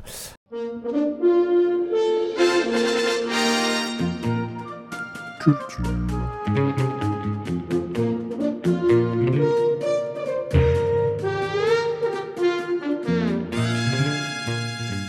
On va faire un petit mini rubrique culture qui va se résumer par un petit tour de table de coups de cœur. On peut commencer par, euh, par Yaya. Ah, ok. Eh ben écoute, euh, moi, dernier petit coup de cœur musical, c'était euh, un groupe qui s'appelle Avi ou Avi Buffalo, selon si tu prononces donc AVI, plus loin Buffalo. plutôt, plutôt, comment dire, pop, pop, plutôt pop, voilà. Plutôt pop près du micro. Pop du mais voilà, plutôt pop genre pop, du micro, voilà. Pop anti-pop. bah écoute, on pourra ouais, mettre j'écoute, plusieurs trucs. Euh, non, ouais, les deux derniers trucs que j'ai écoutés, c'est ça, et euh, sinon, euh, assez différents styles, euh, mais c'est c'est pas du tout nouveau, mais dernier coup de cœur aussi, c'est euh, Ken Booth. Euh, ça, c'est du euh, Rocksteady. Bah, je te propose de- peut-être de nous les filer, puis on en mettra peut-être une euh, à la fin, et on mettra les liens sur le blog de Basingcast. Ça s'approche- ça s'approche de quoi comme, euh, De quoi? Comme, euh, je sais Comme pas, comme autre groupe euh, Euh, Lequel? Euh, Le premier, Avis Le premier? J'aime pas trop faire les comparaisons en général. D'accord, alors on va C'est de la, la plutôt légère. J'essayais, tu vois, de creuser le sujet, Ouais, mais pas l'air motivé. Alors Attends, il m'a demandé coup de cœur. Coup de cœur, bam, voilà. D'accord. Bam, c'est simple. Il faut des bouchons d'oreille euh, Hein? Il faut des bouchons ou pas? Non, non, non, non, non, pas du tout. Pour les deux Euh, Pas du tout. Ok, on vous mettra les liens et on vous mettra un extrait en, en- en fin de- en fin d'émission. Euh, non, peut-être enfin on mettra du climbing euh, metal. Du climbing metal. Et ben on mettra pendant. Oh non, du, pal- euh, du, du pirate metal. du pirate metal. Non, mais il y avait un truc euh, mat rock, non C'est pas intéressant Oui, ça euh, mat metal, ça Ah. existe. C'est Matmata en métal Non, non, c'est du. c'est lié au mat. Bref. Ah oui, Madcore. Euh, Pour ma part, je vais parler d'un film qui s'appelle I Wish de Koreeda Hirokazu, qui est sorti le mois dernier. Que Ça a vous un pouvez- rapport avec les Irlandais Que vous pouvez encore voir, euh, je pense, dans quelques cinémas. Je vais lire le pitch. Au Japon, sur l'île de Kyushu, deux frères sont séparés après le divorce de leurs parents. L'aîné, Kyohi, âgé de 12 ans, part vivre avec sa mère chez ses grands-parents au sud de l'île, tout près de l'inquiétant volcan Sakurajima. Son petit frère, Ryosuke, est resté avec son père, guitariste rock de l'île. Kyohi souhaite par-dessus tout rejoindre, que sa famille soit de nouveau réunie, blablabla. Et, et, et- et ils imaginent qu'il va y avoir euh, donc, euh, un truc Un magique miracle. quand deux TGV euh, vont enfin se croiser entre deux régions et ils pensent qu'ils vont pouvoir euh, annoncer des, des, des, hum, comment dire, des souhaits et qu'ils seront réalisés. Et donc ils fuguent, un petit groupe de mômes qui fuguent pour aller tous balancer leurs souhaits au moment où les deux TGV vont se Il y a des volcans, des TGV et des fugues. Exactement, et des petits-enfants. Donc ça devrait Ok. être plaire à nos auditeurs. En gros, c'est un petit film euh, vraiment euh, super, plein de charme, calme, avec euh, toute une petite troupe de mômes japonais plus mignons les uns que les autres. Ça Koreeda Hirokazu, c'est celui qui avait fait Nobody Knows, qui mettait aussi en scène un groupe d'enfants, et Still Walking, qui était aussi un, un super film. Donc je vous conseille de regarder toute sa filmographie. Et voilà, c'est un big up particulier dans le sens où, comme on part au Japon dans, dans une semaine et demie, voilà, c'est une petite thématique. Genre la thématique, les vacances de Pierre, de. Pierre Micha, quoi. vous, vous, regardez, vous, vous, vous regardez Dernier le film, cœur. vous, vous regardez le film et moi je me casse. Euh, Micha? Alors, alors moi j'ai deux coups de cœur. Le premier c'est euh, une application qui s'appelle euh, Draw Something. Ah. Draw Something. Non Ah, mais putain, je sais pas, c'est peut-être très très bien. C'est Moi, très je bien, elle vous laisse appris. tranquille votre meuf une fois qu'elle a Donc c'est une appli qui est moderne. dispo sur, euh, i- euh, sur les téléphones Apple, donc sur iTunes et euh, sur Android aussi. Donc moi j'ai la version gratuite, bien sûr, et donc euh, les gens avec qui je joue sur Android aussi ont la version gratuite où il y a des pubs, mais les pubs qui gênent pas. Donc bref, euh, Draw Something c'est un peu Pictionary euh, entre amis. Enfin, entre euh, un, autre Ouais, c'est c'est un, participant. c'est un Pictionary. Sauf qu'il n'y a euh, pas d'horloge, donc tu as du temps pour euh, Ah, dessiner. Ça Donc, tu- avant les jeux en tu comme dessines ça. sur euh, ton, ton téléphone ou euh, pour les gens euh, qui sont vraiment euh, très très doués et motivés, ils dessinent sur leur iPad, euh, sur leur tablette. Et donc euh, tu peux faire des dessins de malades ou des dessins comme moi qui sont très moches avec des hommes euh, en... Enfin, Nus, des stickmen quoi. Plage. donc euh, enfin c'est très très marrant. euh, c'est... Ouais. À l'époque où j'étais salarié, Pictionary, euh. c'était pas sur des téléphones, on jouait ça online sur un site, euh, c'était en Aussi flash, Ah c'était ouais à la souris en Mais là, boulot. l'int- là, l'intérêt, c'est que c'est Là, tu joues avec tes doigts, tu peux choisir différentes couleurs. euh, selon ton niveau, euh, tu peux, avoir des, tu peux acheter des couleurs en plus. Donc, tu commences par quatre couleurs. Ensuite, tu as des intensités pour euh, l'encre. Ah, bah tiens, tu l'as. Tu l'as, je vais te rajouter. Ah, les Et on va jouer quoi. ensemble. Et en gros, ce qui est sympa, c'est que c'est asynchrone, c'est-à-dire que voilà, il y en a un qui dessine. Plus tard, tu vas voir la vidéo. en- Ouais, tu- en- c'est du ça mec qui est qui sympa. dessine le Tu truc, vois toutes les, les étapes euh, de la personne qui a dessiné avant et, et le moment où euh, toi, tu as, deviné aussi. T'es pas obligé de connecter en même temps, quoi. C'est Et ça, ça fait un carton euh, Attends, c'est énorme. quoi T'as triché T'as écrit le mot? Ça ah fait- oui, il y a, il y a des... il faut pas jouer avec des, des gens que tu connais pas parce qu'il y en a plein qui trichent comme ça. bon bref. Donc Ah, j'évite euh, en général. ça c'est Draw Something et puis deuxième coup de cœur c'est une série dont tout le monde a parlé euh, à la mo- à la mo- au moment de sa sortie aux États-Unis il y a six semaines peut-être. C'est un peu la, la remplaçante de Sex and City mais moins glossy, moins euh, je sais pas comment dire glossy. Moins nul? Voilà, beaucoup, beaucoup moins nul. Non, non, je pense que tu vas peut-être aimer, euh, Krillin. Ça s'appelle Girls. Bon, le titre est un peu naze. Mais euh, c'est une série aussi sur HBO euh, qui parle des, des filles, euh, une, une- trois filles, trois amies. Mais enfin, c'est pas, on peut pas, on peut pas vraiment faire la, la Le parallèle pitch, ouais. avec Sex and the City. Mais bon, c'est quand même une série qui parle des filles. Mais cette fois-ci, c'est les filles qui n'ont pas d'argent, des filles un peu plus cérébrales, qui, qui n'ont pas de boulot pas la même, forcément. Mais il y a du sexe, il y a du cru. Et euh, voilà, c'est intelligent. elle aime ça. Et voilà. Oh. Ok, c'est fini. Ok. Est-ce qu'il y a Max une idée, quelque chose euh? Euh, Non, euh. Trop de boulot en ce moment, Non, hein. non, euh, moi j'ai- c'est des, des- des vieux trucs que j'ai redécouverts. C'est sur un rattrapage sur euh, un comics qui s'appelle Day Tripper, euh, dont je ne me rappelle plus des auteurs, mais qui est l'histoire d'un, qui est l'histoire en fait d'un écrivain.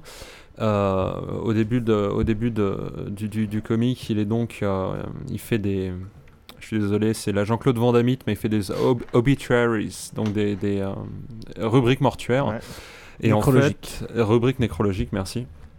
Et en fait, euh, chaque chapitre du comic, il, il va mourir à la fin de chaque chapitre du comic, et sont les, ça reprend les, les moments les plus importants de sa vie. Donc c'est quelque chose de, de très ordinaire au, fond, au, au final, mais traité avec beaucoup de poésie et euh, et euh, c'est un beau conte de vie qui change de, euh, qui change de, du comic en, en, en collant. Ok.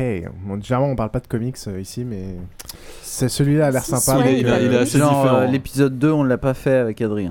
Ouais, oh, ça va, ça va. Il y a déjà un mec, Ouais, de, vrai déjà un mec culture euh, background ici, on va pas non plus euh, Valou Valou, soit un petit truc ou Chez nous, il y a le meilleur Ah, bah. de Culture Breakdown. Bah ouais, il y, a- il y a là, euh, avant-hier, je crois, je suis allé voir La cabane dans les bois, Cabin in the Woods, et, euh, et euh, pff, la réalisation est un peu pourrie, mais le concept est tellement génial que ça vaut le coup d'œil, quoi. Vraiment, je pense que c'est un Ah, c'est film les à aller voir. La- avec la C'est les cabane, affiches euh, où vous dit, un peu. Un peu dark. Voilà, vous ne connaissez pas la fin. Et. C'est vrai, et puis c'est vachement rigolo parce que c'est un, un espèce d'hommage au film euh, bah, bah, de genre, euh, genre euh, ceux qui ont bien aimé Evil Dead qui sont venus à la soirée là, bah ils peuvent venir voir ça et ils vont s'y retrouver, ça va les faire marrer, et puis super original.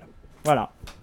Cool. C'est le producteur. euh, C'est Josh Whedon, ouais, euh. le producteur c'est Josh Whedon, donc Avengers, Buffy, tout ça. Et puis euh, le réalisateur c'est le mec qui a fait Cloverfield, un mec qui est pas trop dans mon cœur, mais, euh, mais, euh, mais je l'aime bien quand même. Enfin, Ah, je crois, hein, Cloverfield. peut-être que je me trompe, mais. Ok, et eh ben merci beaucoup, on va pouvoir... euh, Et moi, je pue Bah toi tu m'as dit que t'avais rien. euh, Bah si. J'ai parlé de Drive déjà ou pas Oh putain, le mec qui débarque 6 mois plus tard. vous connaissez, euh, vous connaissez Drive euh Bah Drive, c'est vachement bien. Ok. valide. La voilà. musique, elle est vachement bien. Si la nous- réalisation est, vraiment léchée. Putain, on a Je téléchargé connais pas la, personnellement. on a téléchargé la BO pour il y a moi, un c'est valable hein, comme news. Hmm? Oh la vache. Eh ben, euh, t'as des gens qui se sont sentis floués parce que euh, c'était pas juste un film d'action. Et justement, c'est un truc qui est très intéressant parce que euh, ce n'est pas que un film d'action. Euh, c'est vraiment, euh, j'ai été très surpris et euh, vraiment bien, vraiment vraiment bien. Un peu Ouais. euh, Un peu? un peu poseur. Enfin, moi j'ai trouvé ça, Ouais, j'ai trouvé ça peu, très mais très esthétique justement et trop et au final Peut-être. ça Ouais, sert bah, pas forcément le propos etc. Oui, oui. Ça, change, mais Je préférais doute, ces ouais. films sur les vikings qui font du jujitsu euh, Ah. dans les montagnes. Ah, je je, je n'ai pas vu. ça, ça promet beaucoup. Ah, Valhalla Rising. Ah, euh, énorme ce film, énorme. C'est euh, ouais. Et après il a fait quoi ce mec-là déjà? Alors il a fait la trilogie Pusher. Et après euh, Valhalla Rising, il a fait un il y a le TP qui il y a eu un truc entre Drive connu, et... Bronson. C'est lui Branson Ah, ouais. Ah, bah Ouais. Bronson, ouais. Ah, Bronson. Qui est Va- un truc un peu En effet, Vala- particulier. Et Valhalla Rising, pareil, bon, pas beaucoup de dialogue, euh, un truc un peu spé, mais que j'ai beaucoup aimé. Ouais, euh, que t'es pas mal, ouais. Que j'ai que j'ai Ouais, beaucoup le, aimé. le jeu sur les non-dialogues était très très bon. Donc moi j'ai j'ai vraiment aimé. Après euh, oui euh, c'était sans doute euh, euh, pas crédible dans le sens où c'est trop euh, trop léché, trop beau, euh, trop. Mais euh, mais non euh, moi j'ai trouvé ça bien. C'était trop de la balle. Ok, et ben merci beaucoup mon cher Krillin pour ce coup de cœur. euh, Et oui, alors peu- euh, oui, parce que je suis en plein travaux. Alors si par contre vous voulez savoir quel est le mieux entre euh, la carte Castorama et la carte Leroy Merlin, je ferai sans doute un post. Il va vraiment le faire, sur, euh, Fais un- oh, bah, un peux, dossier. euh, Il va faire un dossier. hein, Fais-nous un voilà. dossier, on invitera Madame Krillin, Exactement. sa concubine. Ta- ta- da. Donc, euh, avant de conclure, on va dire euh, peut-être. Ma un- colocatrice. Ta colo- oh mon dieu. Euh, avant de conclure, on va vous dire un mot euh, d'un autre podcast de FreePod parce que ça va devenir peut-être Culture une- Breakdown. une, une tradition. C'est vachement bien. Cette fois-ci, on va parler de la grotte du barbu animée par Lanny Babozor qui qu'on avait reçu ici pour euh, l'épisode spécial Hacker qu'on vous invite à écouter si vous l'avez pas écouté.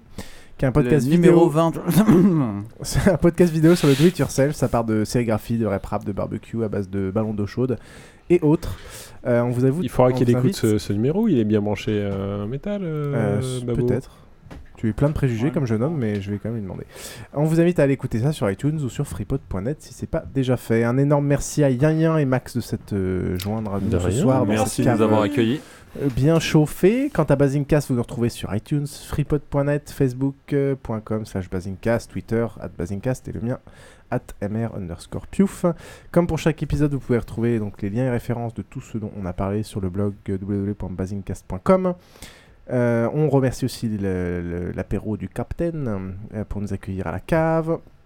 Euh, On remercie LTP pour les tic-tac. Exactement. et pour les chiottes, les tic-tac et l'état des chiottes, merci.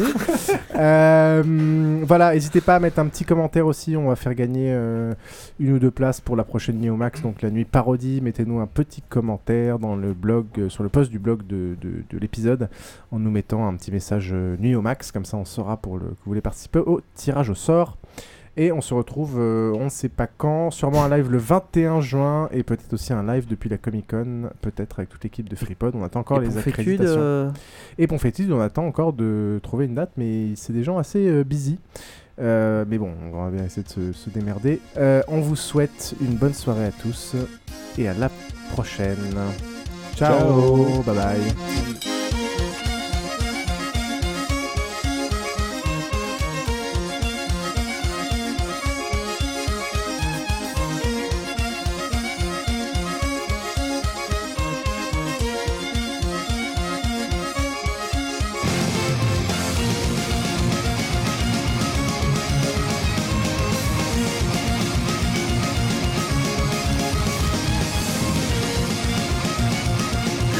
Ah, vu qu'ils se touchent les tétons maintenant, je pense qu'on a bien 10 minutes d'écart. I stand before you to tell the truth most dire. There lurks a traitor in our midst who hath invoked the captain's ire. Don't deserve no mercy. We ought to shoot him with a gun, but I am not an evil man. So first let's have a little fun. We'll tie that scoundrel to a rope and throw him overboard. Oh, je suis pas prêt, je suis pas prêt. Merde, j'ai pas réalisé, qu'est-ce qu'on Ah, raconte ah, ah, ah, Est-ce qu'on enregistre On enregistre.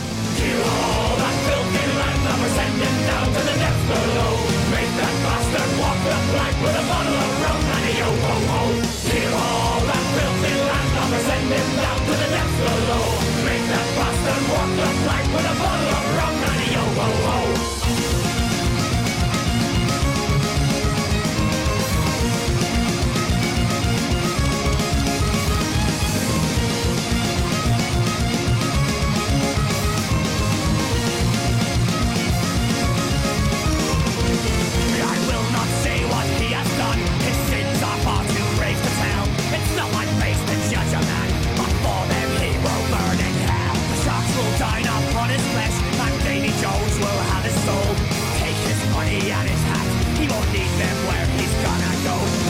and tie him to a rope and throw him overboard.